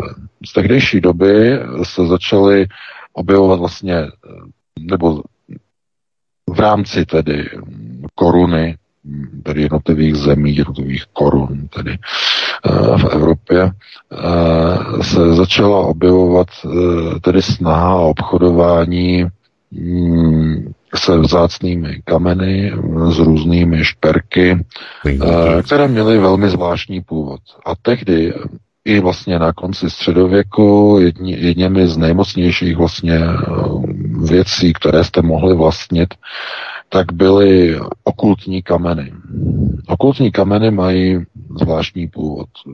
Nejde o to samozřejmě, že odkud jsou vytěženy, většinou jsou to z nějakých tedy těch nalezišť, ale při jejich zpracování jsou použity okultní postupy.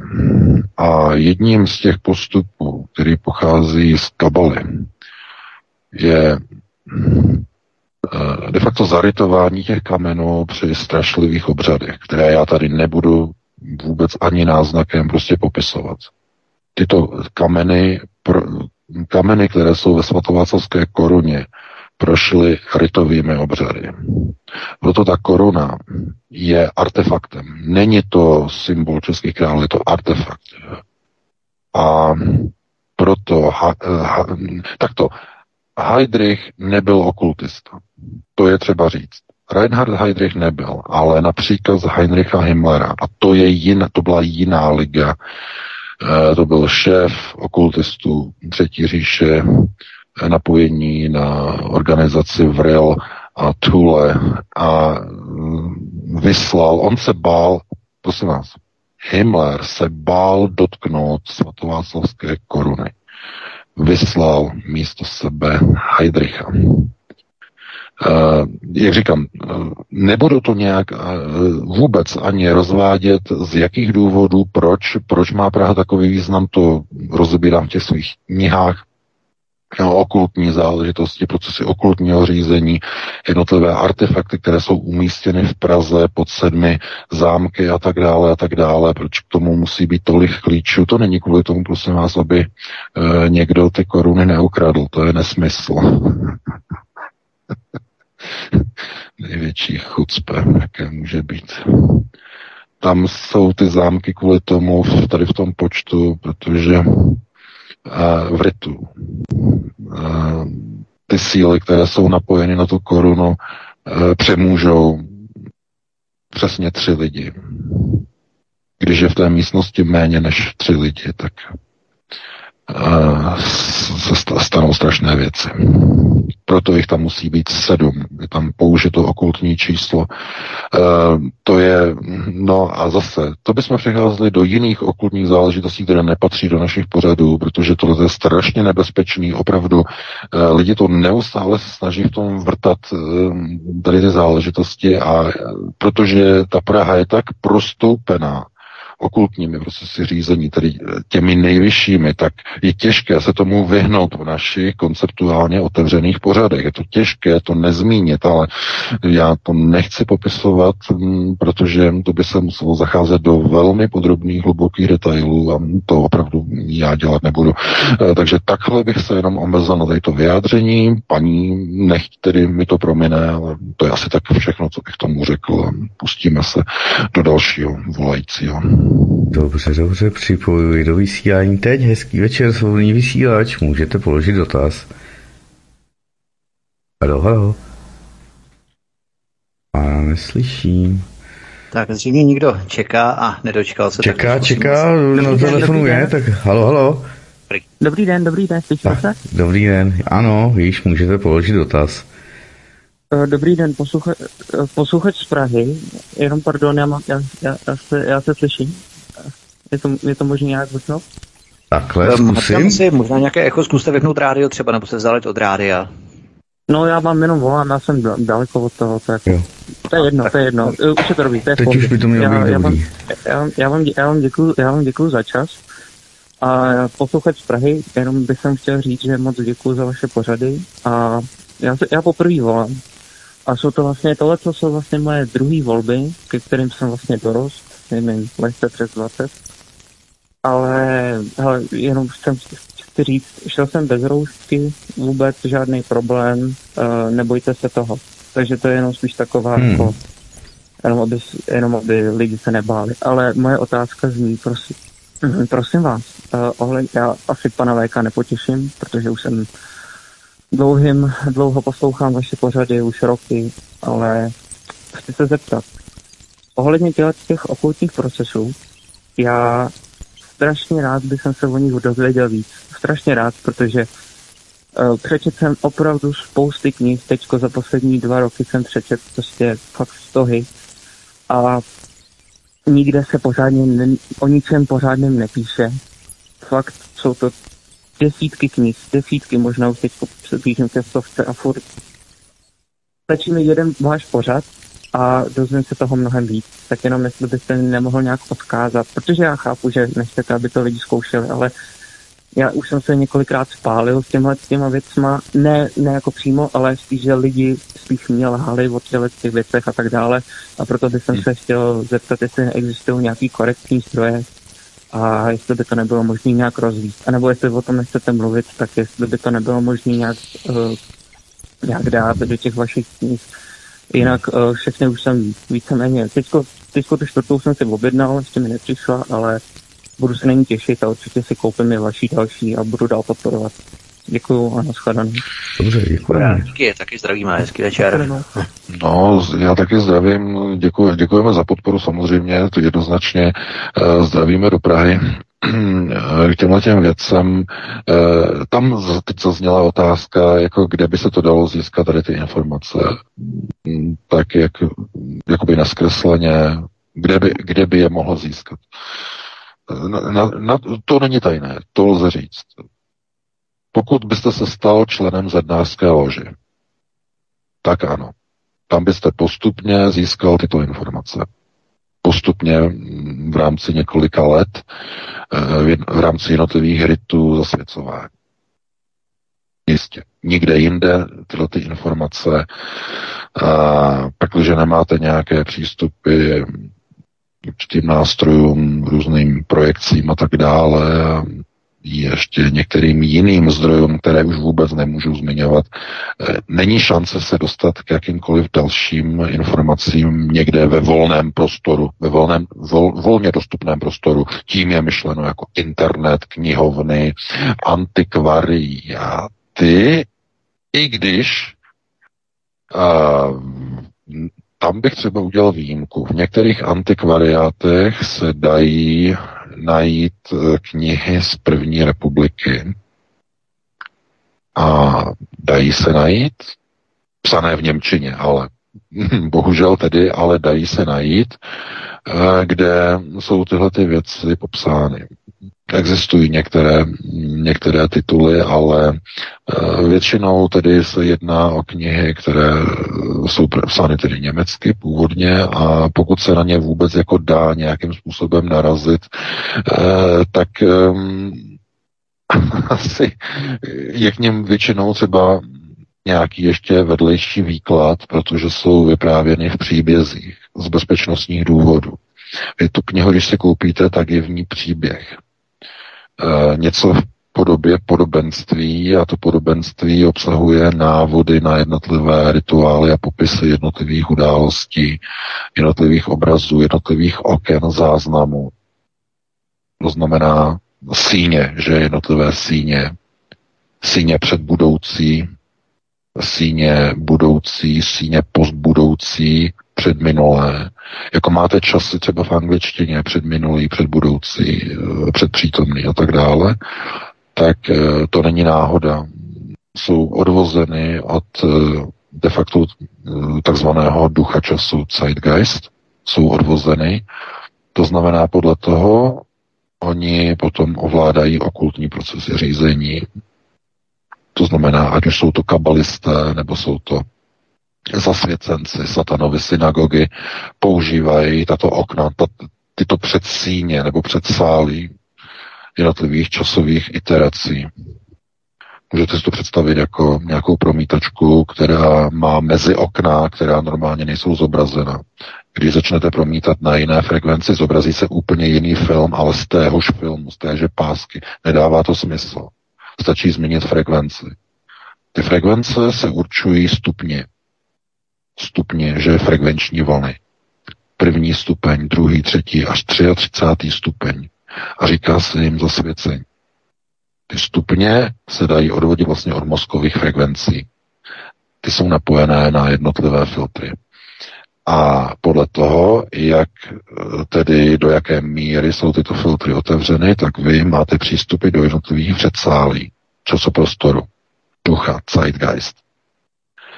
A víc to potom nelze žádným způsobem uh, tady povídat, protože by to bylo za rámec už pochopení a jakoby vnímání.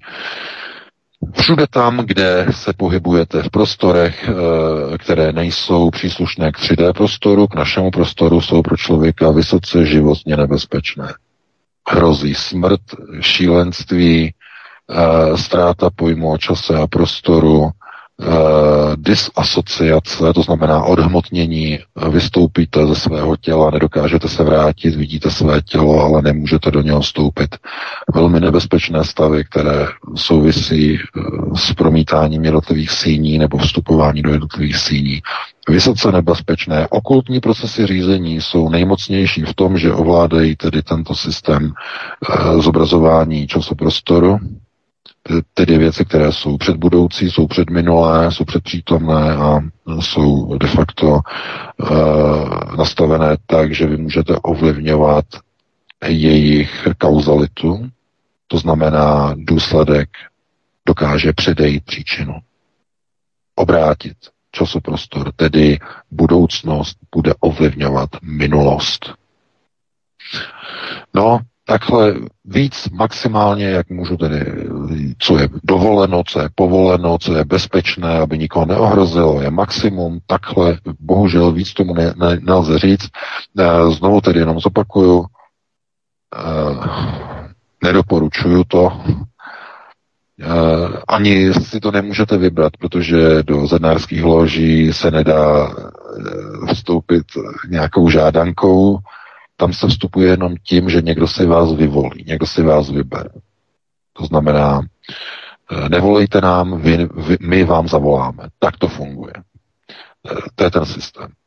A ty zbývající systémy, jak se můžete dostat eh, k dalším informacím bez nich, bez nich znamená jako tedy bez satanovy synagogy, je pouze v rámci tedy úplně jiných procesů, o kterých tady nelze vůbec hovořit, nelze mluvit eh, a není to vůbec bezpečné. To je důležité.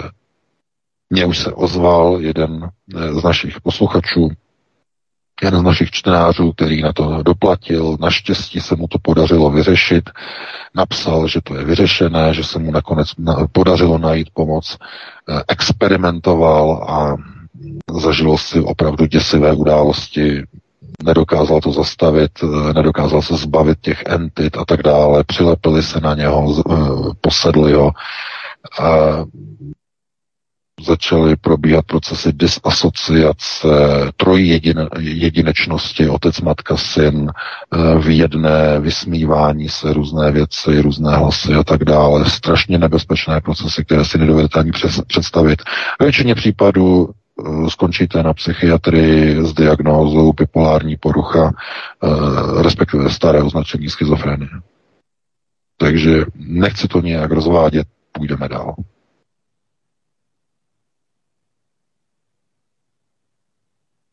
Dobře, dobře, připojuji do vysílání dalšího volajícího. Hezký večer, svobodný vysílač.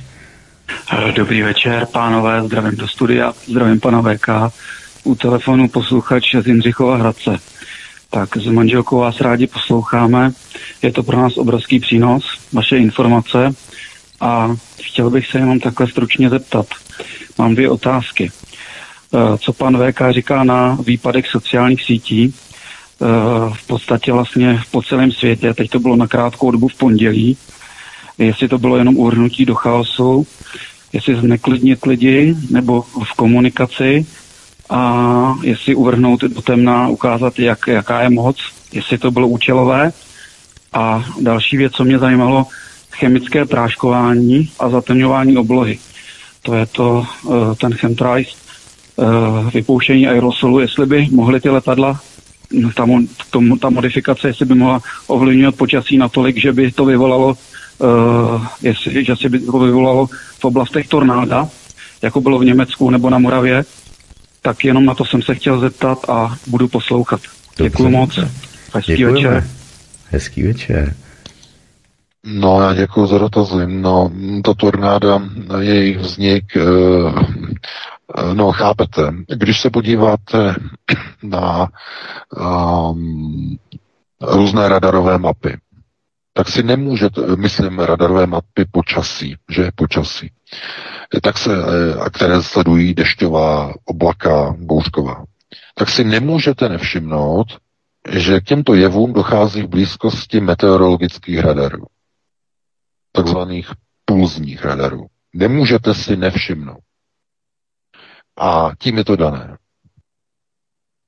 To znamená, oni tam mají nějaký radar, ten má nějaký puls. E, atmosféra je nabitá při bouřce jonty. E, to elektromagnetické vlnění interaguje a provádí interakci s těmito jonty v určité frekvenci, v určité fázi. A jelikož že jo, z planety vychází vlastně tedy uh, uh, magnetické siločáry, že? Ochranný obal země, tak ty čáry tedy s výjimkou tedy oblastí které jsou tedy v blízkosti tady jednotlivých pólů, tak mají tedy nějaký sklon, určitý sklon k planetě. A de facto tím vzniká něco, čemu se říká nebo oni by tomu mohli říkat, nebo to nazvat geohydrodynamickou rezonanci. A teď to si musíme nějak vysvětlit. Tyhle ty meteorologické radary, to, co oni vlastně zobrazují, tak je vlastně interakce tedy obsahu tedy vody v těch mracích a ty se potom odráží zpátky a zobrazují se na zobrazovači, to znamená jako nějaká barevná škála, znamená od té žluté, zelené nějaké červené a tak dále, podle množství vody vlastně ve vzduchu, čili fyzikální princip, ale to vlnění samozřejmě e, prochází celým prostorem a e, při určité konstelaci, při určitém naladění Uh, vidíme to i ve Spojených státech, že většina těch tornád, která tam probíhá, tak probíhá mezi americkými vysílači, které tam mají rozmístěné na tom středozápadě. Už mnoho lidí na to upozornilo, že ta tornáda kopírují v podstatě rozmístěním uh, televizních vysílačů. Samozřejmě to označované za dezinformaci, že to nemá žádný vliv a tak dále a tak dále, ale Potom, když to vidíte na Jižní Moravě, kde to nikdy nebylo, najednou to tam je, tak vám to začne vrtat v hlavě. To znamená, to není tak, že něco je prostě dané a někde prostě napíšou, tohle to je pravda a vy tomu věříte. Ne, ne, ne, tak to není. Vy musíte ty věci si dávat do souvislosti, skládat si obrázky. Takže eh, podívejte se na ten článek, máme i na Aeronetu, jak to bylo to tornádo, tak tam máme vlastně ty obrázky eh, z toho radaru, je to něco zvláštní, takové vlnění, které probíhá eh, a přesně vlastně v blízkosti toho radaru, že na té skalce tam vlastně prošlo to tornádo přesně podél vlastně linie toho oblouku toho radaru. Tedy těch vln. Přesně podél pod úhlem 45 stupňů prošlo to tornádo v délce asi 24 kilometrů. E, někdo by to měl proskoumat. Vědecky zjistit, jaká, jestli vůbec nějaká souvislost s tím je, a pokud nějaká souvislost je, na jakém principu, na jaké bázi. Není to normální, objevuje, objevují se najednou tornáda v celé Evropě, to není jenom Česká republika, najednou, nikdy to nebylo, najednou. A co se děje? No podívej, podíváte se, že jo, na oblohu, tam lítají letadla a pokládají koberce tam zpátky, tam zpátky, tam zpátky pokládají koberce. A co je v těch materiálech, co je v těch mracích? Nějaké jonty, které potom interagují e, s různými radary, různě namířenými. No ano, to je zase další spekulace. Ale kdo by to měl hlídat Kdo to dovoluje, že tolik letadel lítá tam a zpátky před celou republiku? No, to by bylo zase na jinou diskuzi, protože víme, že v rámci tedy modifikace počasí je dovoleno úplně všechno. Eh, městy se práškuje krásné modré nebe, začnou lítat letadla a za hodinu a půl je obloha jako mlíko. Takže eh, najít na to přesnou odpověď možné momentálně není. Jsou to pouze, pouze, speku, pouze spekulace, co může být toho příčinou. Takže takhle na to odpovím a pustíme se do dalšího. Ještě věka možná velmi krátce, velmi stručně, co ten Facebook, eh, co, co to mělo znamenat v pondělní výpadek. No, nejsou kádry, no, samozřejmě. To je, to je problém nejenom politiku, to mají i různé vlastně indické inženýry, že jo, se snaží za každou cenu tam dávat prostě genderově neutrální prostě administrátory a potom jim spadne prostě celý projekt. To je normální. Tohle to bude přibývat budou kolabovat elektrárny, budou kolabovat e, rozvodné sítě, budou nasazovány genderově neutrální zaměstnanci, staří experti budou vyhazováni, protože nejsou progresivní. Ve Spojených státech už to začalo. Debilizace celého národa. Podívejte se na různé programovací filmy, e, kde hlavním úkolem jsou procesy debilizace celé populace. Lidé budou připojeni, budou čučet do Netflixu, jejich IQ klesne k 48. To je cílem samozřejmě. Mm, oni tam prý udělali nějakou chybu v Facebooku, měli tam nějakého nového administrátora z Indie, který je napůl žena, napůl muž, že je tady to a on tam udělal nějakou chybu a celý Facebook spadnul. Tohle to je jenom problém toho, že mm, Oni za každou cenu chtějí tuhletu civilizaci rozebrat do šroubku. Aby nepředstavovala, myslím tedy západní bílá civilizace, aby nepředstavovala naprosto žádnou hrozbu, aby, byly, aby jí bylo možné rozložit zevnitř islamizací, portorikanizací, e, nasunováním jednotlivých etnik, tak aby ta bílá rasa se úplně rozložila, úplně maximálně. To je jejich cílem. Takže takhle by na to odpověděl a pustíme se do dalšího volajícího. Dobře, dobře, připojuji do vysílání svobodný vysílač, hezký večer. Dobrý večer, tady posluchač tábora, zdravím, zdravím posluchače svobodného vysílače pana VK. Měl bych dva takové dotazy. Krátce, proběhlo, nebo v mainstreamu, že Škodovka odstavuje výrobu, dokonce jsem četl komentář na Facebooku, ano. že to má být až do července příštího roku.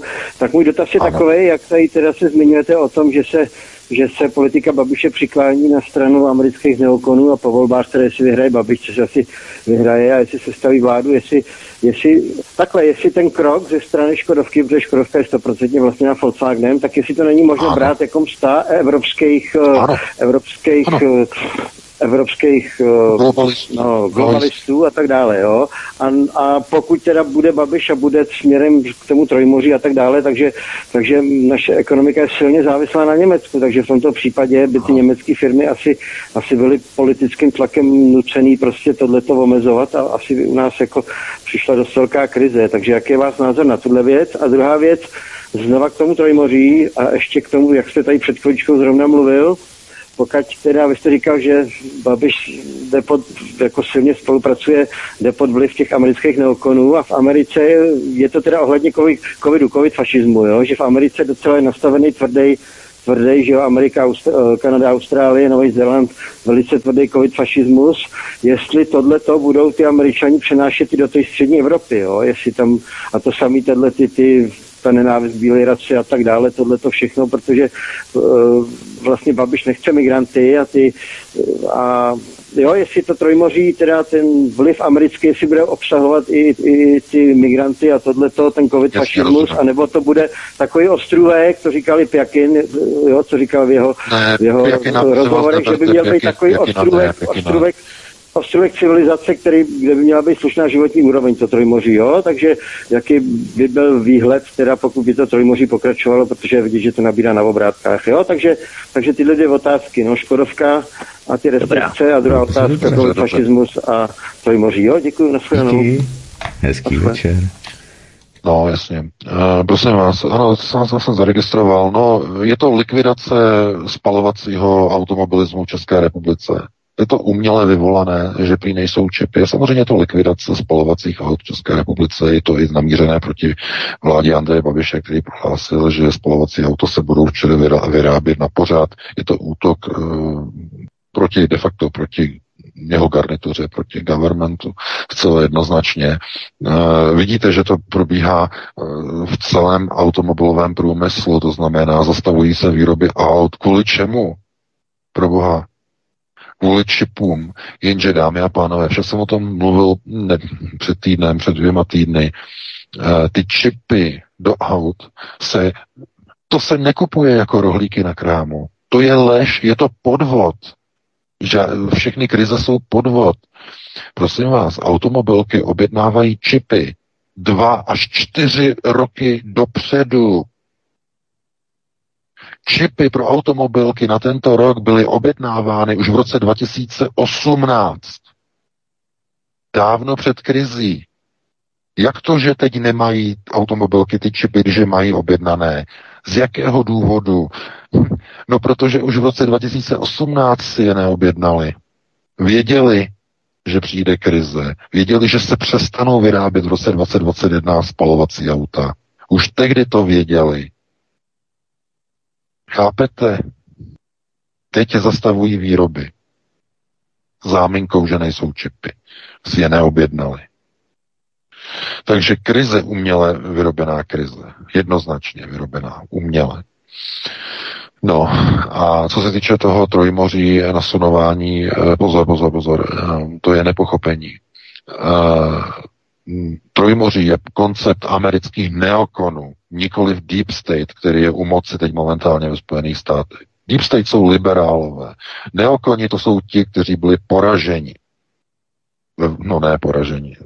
Vyhráli volby, ale byly volby ukradeny, že znamená, teď momentálně jsou v defenzivě, protože přišli o Trumpa, že, protože Trump ten byl na jejich straně, tak e, proto všechny ty útoky, že jo, za Trumpa proti Rusku a přes eh, české partnery, že jo, a různé vrbětice a tohleto, když už e, v tom, tom roce to ještě přejíždělo, že jo, přes Bidena, Biden ten už neměl vůbec do toho žádný vliv. Ale problém je v tom, že e, projekt, celý projekt Trojmoří je projektem amerických neokonů, kteří se mermomocí snaží o udržení systému Pax Americana, toho starého, zkostnatělého, e, opřeného americké zbraně, americký zbrojní průmysl. To jsou oni. A pokud Pekin hovoří o tom, že to bude ostrůvek nějaké stability, um, ano, Vzhledem k tomu, jak bude vypadat zbytek Evropy, tak můžete eh, montovně ve střední Evropě, která bude vyrábět eh, na výrobu pro export říct stabilní prostor s klidem na nákupní frontě, protože všude ostatně bude zuřit islamizace. Takže ano, relativně bude možné říct, ten prostor bude klidný budete v montovně za nějakou tu minimální mzdu, budete na nějakém tom příjmu a e, budete zbrojit proti Rusku nachystanou válku.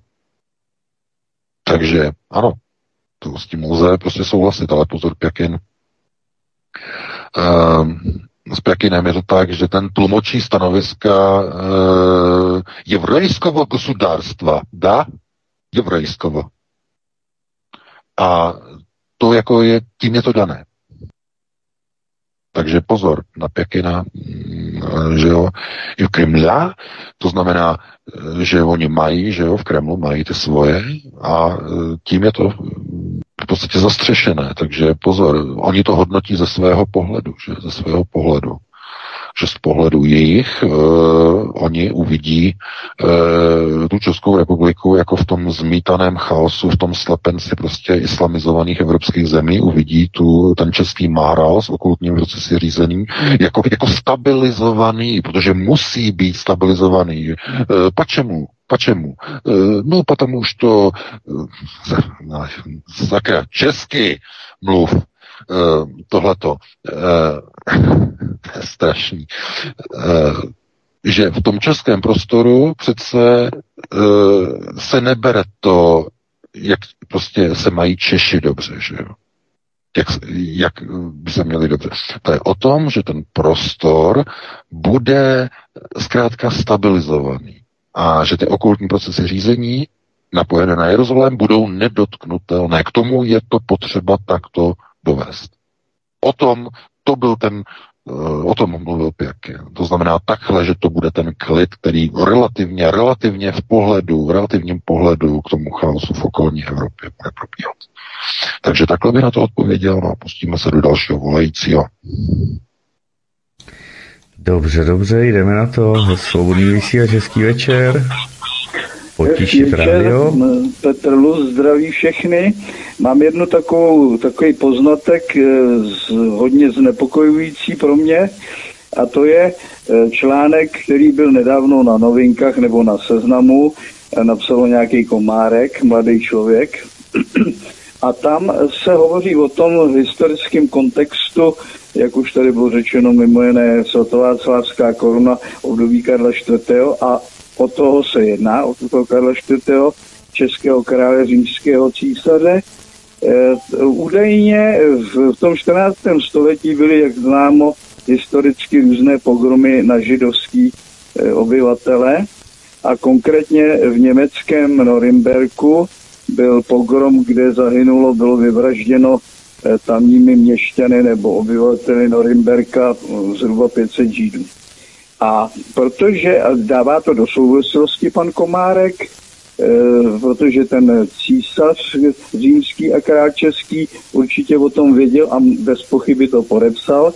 Takže já se obávám, a to je otázka, která z toho vyplývá, není to um, prostý útok na českou státnost tisíciletou e, tímto článkem a k, jak si to zapadá do kontextu útoků eh, na, naš, na naši státnost v současné době, kdy hm, pravděpodobně se snaží eh, jak si jistá německá eh, skupina bavorská Čechy dostat do takového stavu, že ne oni budou rušit Němci svými popudy norimberské procesy, ale my Češi si to sami o to zažádáme a jak si tohleto, tu atmosféru tohoto článku vytváří prostě pro to živnou půdu. Jsem na omilu, anebo, nebo to má racionální myšlenku. Hmm. Pane Lekář, se mi na to, prosím. No. Dobře, je tam, je tam racionální myšlenka jednoznačně, protože oni nemůžou, jako samozřejmě, jakoby zvenčí do České republiky, musí to víc zevnitř pomocí neziskovčíků. Pomocí českého neziskového sektoru, no konec konců bývalý ministr, že Eh, no, kultury, eh, jak on se jmenoval? No, že Jejich muž Herman, myslíš? No Herman, no, no, dostal, dostal, nebo byl navržen a už dostal nebo dostane, uh, že jo, medaily od uh, poselta. No, byl navržen za navazování, jak ono to bylo, e, za zlepšování. No, nějakou, nějakou collaboration zase. No, no, no, no, bylo, to, bylo to i na české mainstreamu, že, že prostě pan Herman dostane prostě od Bernta Posselt, e, dostane prostě vyznamenání. No ano, tak aby nedostal, seděl tam vedle Bernta, tam seděl na tom sjezdu 2016, 2017 tam seděl jako měsíček na hnoji, usmíval se a e, po pravici nebo po levici poslal to prostě tím, uh, on tím legitimizoval sudeto německý Landsmannschaft. Měli jsme o tom články. Legitimizoval. No a dostane co? Dostane odměnu. Splnil úlohu. No a eh, neziskové procesy, napojení neziskovčíků, že jo, Vitikobund, eh, že je neziskovka, že je nebezpečná, působící v České republice různé Konrad Adenauer Stiftung eh, a další, eh, tak zkrátka vytvářejí to podhoubí a financemi podporují neziskovčíky, kteří potom vylezou na letné na pódium a co řeknou eh, z, z milionu chvilek? Co řeknou na tom pódiu, na té demonstraci proti Babišovi? Vítáme tady e, slovutného jáhna ze Sudet. Že, jak tam řekl e, ten jednatel e, milionu chvilek. Měli jsme o tom článek, takový, takový skandál neuvěřitelný. Chápete? Takže oni to popularizují ten prostor nazývaný, že jo, sudety, že jo, jako by to patřilo už Německu, tohleto, znovu se to oživuje skrze neziskový sektor, skrze neziskovčíky to oni udělají. A ti neziskovčíci mají dlouhé prsty, dlouhé špagáty, které vedou do politických procesů a v té sněmovně jednoho dne se to rozhodne.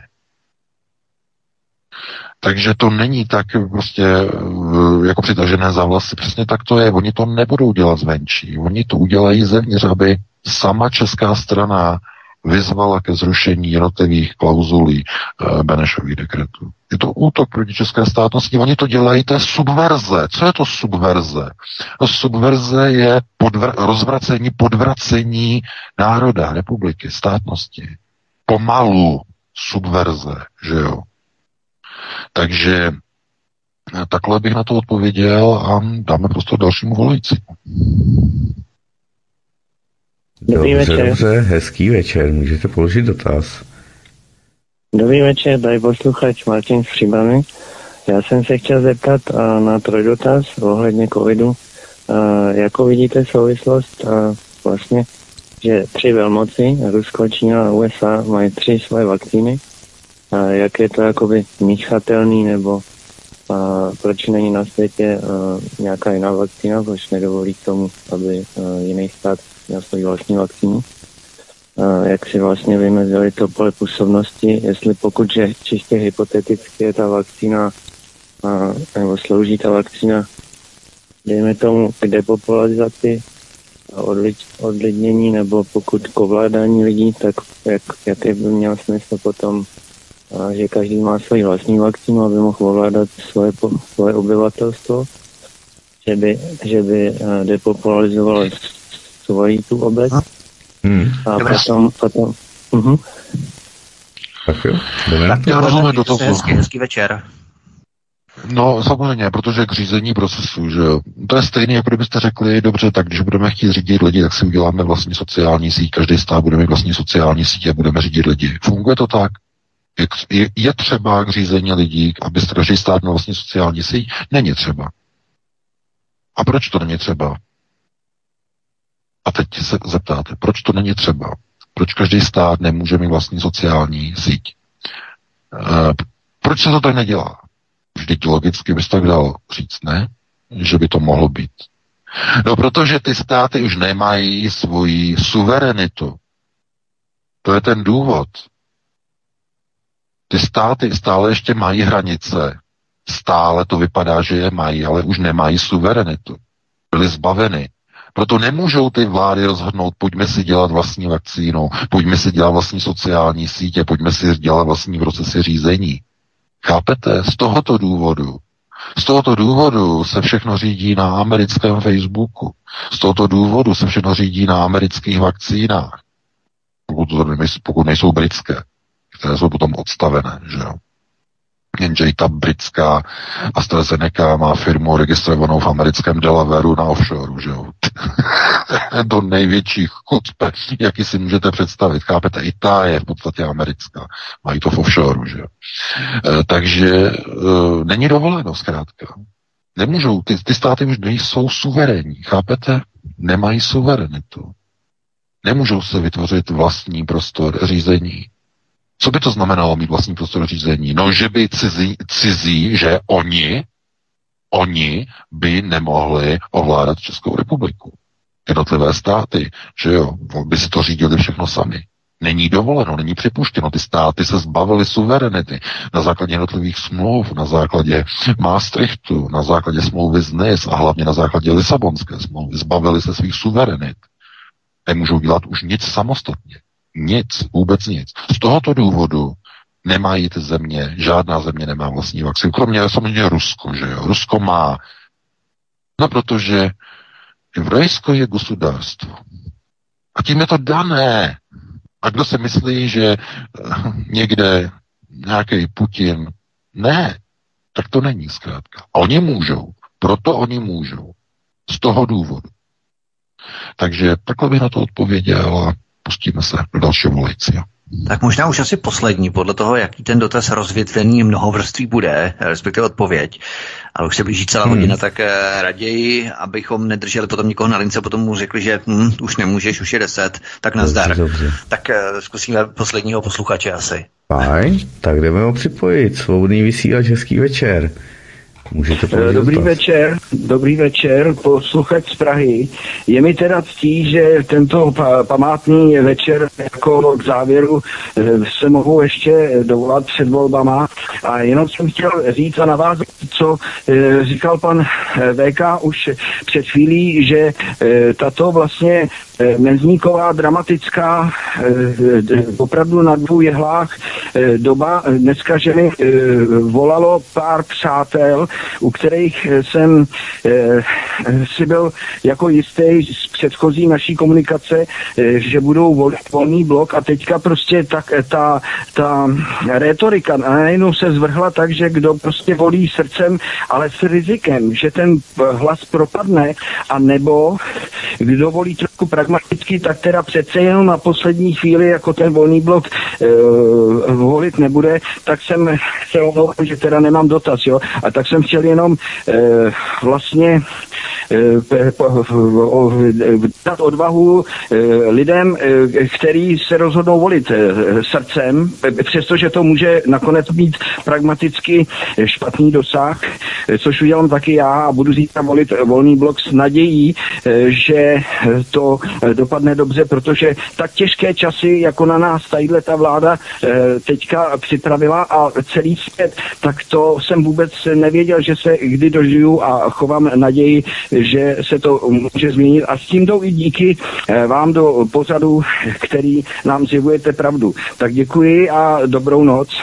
Dobře, dobře. Taky zdravíme. Přesně, pokud by všichni v podstatě VK, tito lidé argumentují úplně stejně, jak argumentovala třeba ODS, TOP 09, Socani a tak dále v roce 2017, nevolte nikoho jiného než nás, protože nikdo jiný se do toho parlamentu nedostane. A teď ti samí lidé, kteří si říkají vlastenci, tak argumentují naprosto tímto způsobem a tak to de facto velmi jaksi rafinovaně vyšachují jakoukoliv změnu v podstatě z politiky. Um, no, ano, samozřejmě. Teď zase to srdce, že jo, to volení srdcem je asi přirozené, že lidé volí to, kdo jim jako srdcem nejbližší, že to znamená emocionální uh, volení. Uh, na tom je to postavené, volby jsou postavené na emocích, že jo. Jdete na volební kampaň a tam vám dost, rozdávají sladké koblíčky. Co to způsobuje? No, sladké emoce, že? v nervovém systému, to znamená sladké emoce, že asociace, sladkost, příjemnost, že jdete na jinou slavnost, na, jiné, na jiné volební shromáždění, tam zase jsou že klobásky, hořčice, nějaký chleba, já, pivečko, pivečko vychlazené a bude tam nějaký prostě pán, že v oranžové šále a bude, bude říkat sociální jistoty, že. Takže eh, to jsou různé jako emo, že emo, emocionální volby a pokud eh, volíte některé prostě ty strany, eh, které eh, tady si to zaslouží, tak samozřejmě to je naprosto logické, že volíte a vůbec jako se jako nemusíte oblížet na to, jestli to bude konceptuální volba, nebo to bude prostě volba emocionální, na to se neodhlížejte vůbec ne, protože jak už jsem psal v tom článku, na konceptuální procesy řízení to stejně vliv mít České republice nebude. To víme samozřejmě, protože na to je málo voličů eh, konceptuální politiky v České republice. To je třeba říct, tady ani nemusíme mluvit o alternativně, alternativě, ale o konceptuální politice. To znamená dělat takovou politiku, která dává smysl pro národ to je důležité. Nejenom ta, která dává smysl, ale dává smysl pro národ. A mm, když někdo prostě razí globalistické procesy a mm, e, různé covidizace, tak to příliš pro národního smyslu nedává. A mnoho lidí prodá řekněme, tu konceptuální gramotnost eh, třeba za pokračování nějakých sociálních jistot v rámci cesty a plahočení se za nákupním košíkem a nebo vozíkem na nákupní frontě. A je to třeba pochopitelné, protože ta rodina nic jiného než svoji sociální existenční situaci ani neřeší, nemá na nic jiného starosti. Jde jí o to, aby dostávala pravidelně nějaké lepší přídavky, lepší dávky. Jde jim o to, aby si za peníze mohli koupit něco víc, než si koupili včera. To znamená, jsou to takové ty věci, které uh, se dávají potom do těch volebních programů a politici si za to kupují jednotlivé hlasy voličů. Takový ten, uh, že posun eh, nebo takové to, řekněme, vždycky předvolební šílenství, když eh, dochází na takzvané helicopter money, že rozhazování eh, peněz helikopter, přidávání, že jo, tady přidáme důchodcům, tamhle přidáme na sociálních dávkách, tamhle přidáme policistům, protože proč? Že jsou státní zaměstnanci, přidáme učitelům, přidáme všem těm, těm hasičům a tak dále, přidáme, přidáme, přidáme. Proč? No, protože tím si politici kupují ty voliče. Že? Proč je potom ti lidé volí? Víte proč? No, protože oni vědí, že až uběhnou čtyři roky, tak znova se to bude opakovat jako přes kopírák. Rinse and repeat. Takový pěkný anglický výraz. Znamená znovu. E, zase za čtyři roky. Zase se bude přidávat policistům, zase se bude přidávat hasičům, zase se bude přidávat e, důchodcům, zase se bude přidávat všem. A já říkám, dobře jim, dobře jim, proč ne? Že? To není nic proti ničemu, ale, ale, čemu to vede? No, je, vede to k tomu, že není možné dočkat se změny. Politické změny konceptu. K tomu to vede. Přesně k tomu. Protože většinu lidí si politici, ti, kteří už jsou u moci, si koupí. A proto potom e, ta srdíčková alternativa, jak já říkám, srdcem volená potom dosáhne někde na těch zhruba 10, 11, 12, 13, 15 Tam to někde prostě hasne. Něco pozbírá ta uh, že jo, ta strana, která je teď naplněná, zkrátka, uh, že jo, poslanci, poslanci prostě ČSSD, TOP 09, opravdu tohleto, já jako říkám, až jako úplně jako něco neuvěřitelného se musím podívat. Jako bylo to velmi zásadní, ale tohleto opravdu to stojí jako za ocitování. Takže mm, maličký moment. Já to doufám najdu a to vás opravdu jako bude zajímat. Hmm, a ještě máme čas, ještě máme pár minut, e, takže... No, ještě jo. určitě máme čas, teď je teprve 10 hodin, takže pár minut ještě zbývá. Eh, hovoříme samozřejmě je to. Je to, velice, je to velice zajímavé, je to velice zajímavé, malý moment. Udívám se na to. Máš to zřejmě někde v nějakém tvém článku, nebo co přesně hledáš za citaci hledám, koho? Hledám, hledám, hledám, hledám. Uh, že jsme dostali e-mail od, od, od, od, od, kde já ho tady mám. No, protože to je seznam, to je seznam prostě uh, jednotlivých vlastně šéfů, kteří jsou vlastně v čele. A tady už to vidím, to by mohlo být ono. Hmm. A už to vidím. Jo, no je to e-mail, je to e-mail, je to e-mail od uh, uh, uh, pana Roberta Vašíčka, že jo. Uh, to je bývalý člen SPD uh, na Praze, na Praze 1, Vítku? Uh, on je na 11, Robert je na 11. Na 11. No a dostali jsme vlastně od něho e-mail do redakce a napsal nám jenom takovou, takovou zajímavost, že s nadpisem, že proč hlas pro SPD je většinou hlasem pro aktivní kádry z ČSSD. A tady udělal výpis. Jo. Kdo je lídrem kandidátek SPD v jednotlivých krajích? Já vám to přečtu, to je zajímavé. Takže lídrem SPD v Ústeckém kraji je Jaroslav Foldina, bývalý kádr ČSSD, Lídrem SPD v Olomouckém kraji je Radim Fiala, bývalá ODS. Lídrem SPD na kandidáce v Jihomoravském kraji je Jan Hrnčíř, bývalá TOP 09. Lídrem kandidátky SPD v Plzeňském kraji je Marie Pošarová, hnutí stan. Eh, Jaroslav Bašta eh, je eh, lídrem SPD v Pardubickém kraji, bývalá ČSSD. A lídrem kandidátky SPD v Králové Hradeckém kraji je Vladimíra Lesenská. Konec citace. To je taky Dá, ČSSD. Dá, ČSSD. Dámy a pánové, pokud volíte SPD, tak si nám vlítněte oranžová trička ať do toho zapadnete. To je můj vzkaz. Takže takhle bych ukončil eh, dnešní povídání. Máme 22.03 eh, a já doufám, že se vám to dneska v rámci možností líbilo, že to nebylo příliš e, natvrdo, že to nebylo zase příliš s různými okultními přesahy, že jste se něco málo dozvěděli. No a e, pokud půjdete zítra k volbám, tak volte tak, jak e, potřebujete samozřejmě. A my se opět uslyšíme za týden, to už bude po volbách, takže si ten výsledek těch voleb probereme. E, to bude určitě zajímavé. Opět v pátek, příští pátek od 19.30 opět se uslyšíme. Do té doby vám přeji pěkný týden, užijte si volební víkend, no a pro tuto chvíli, eh, tedy ještě se loučím s tebou Vítko s tebou Martine a pro tuto chvíli vám všem přeji krásnou dobrou noc. Já ti moc děkuji VK taky za dnešní pořád a informace. Samozřejmě ta témata byla natvrdo, ale my jako správná alternativa ty věci musíme probírat jedině natvrdo, žádné na měko nebo na handěličko, ale opravdu natvrdo. A já jsem tedy rád, samozřejmě Martine, tobě taky moc děkuji za vysílání a vám, milí posluchači, za vaše telefonáty státy.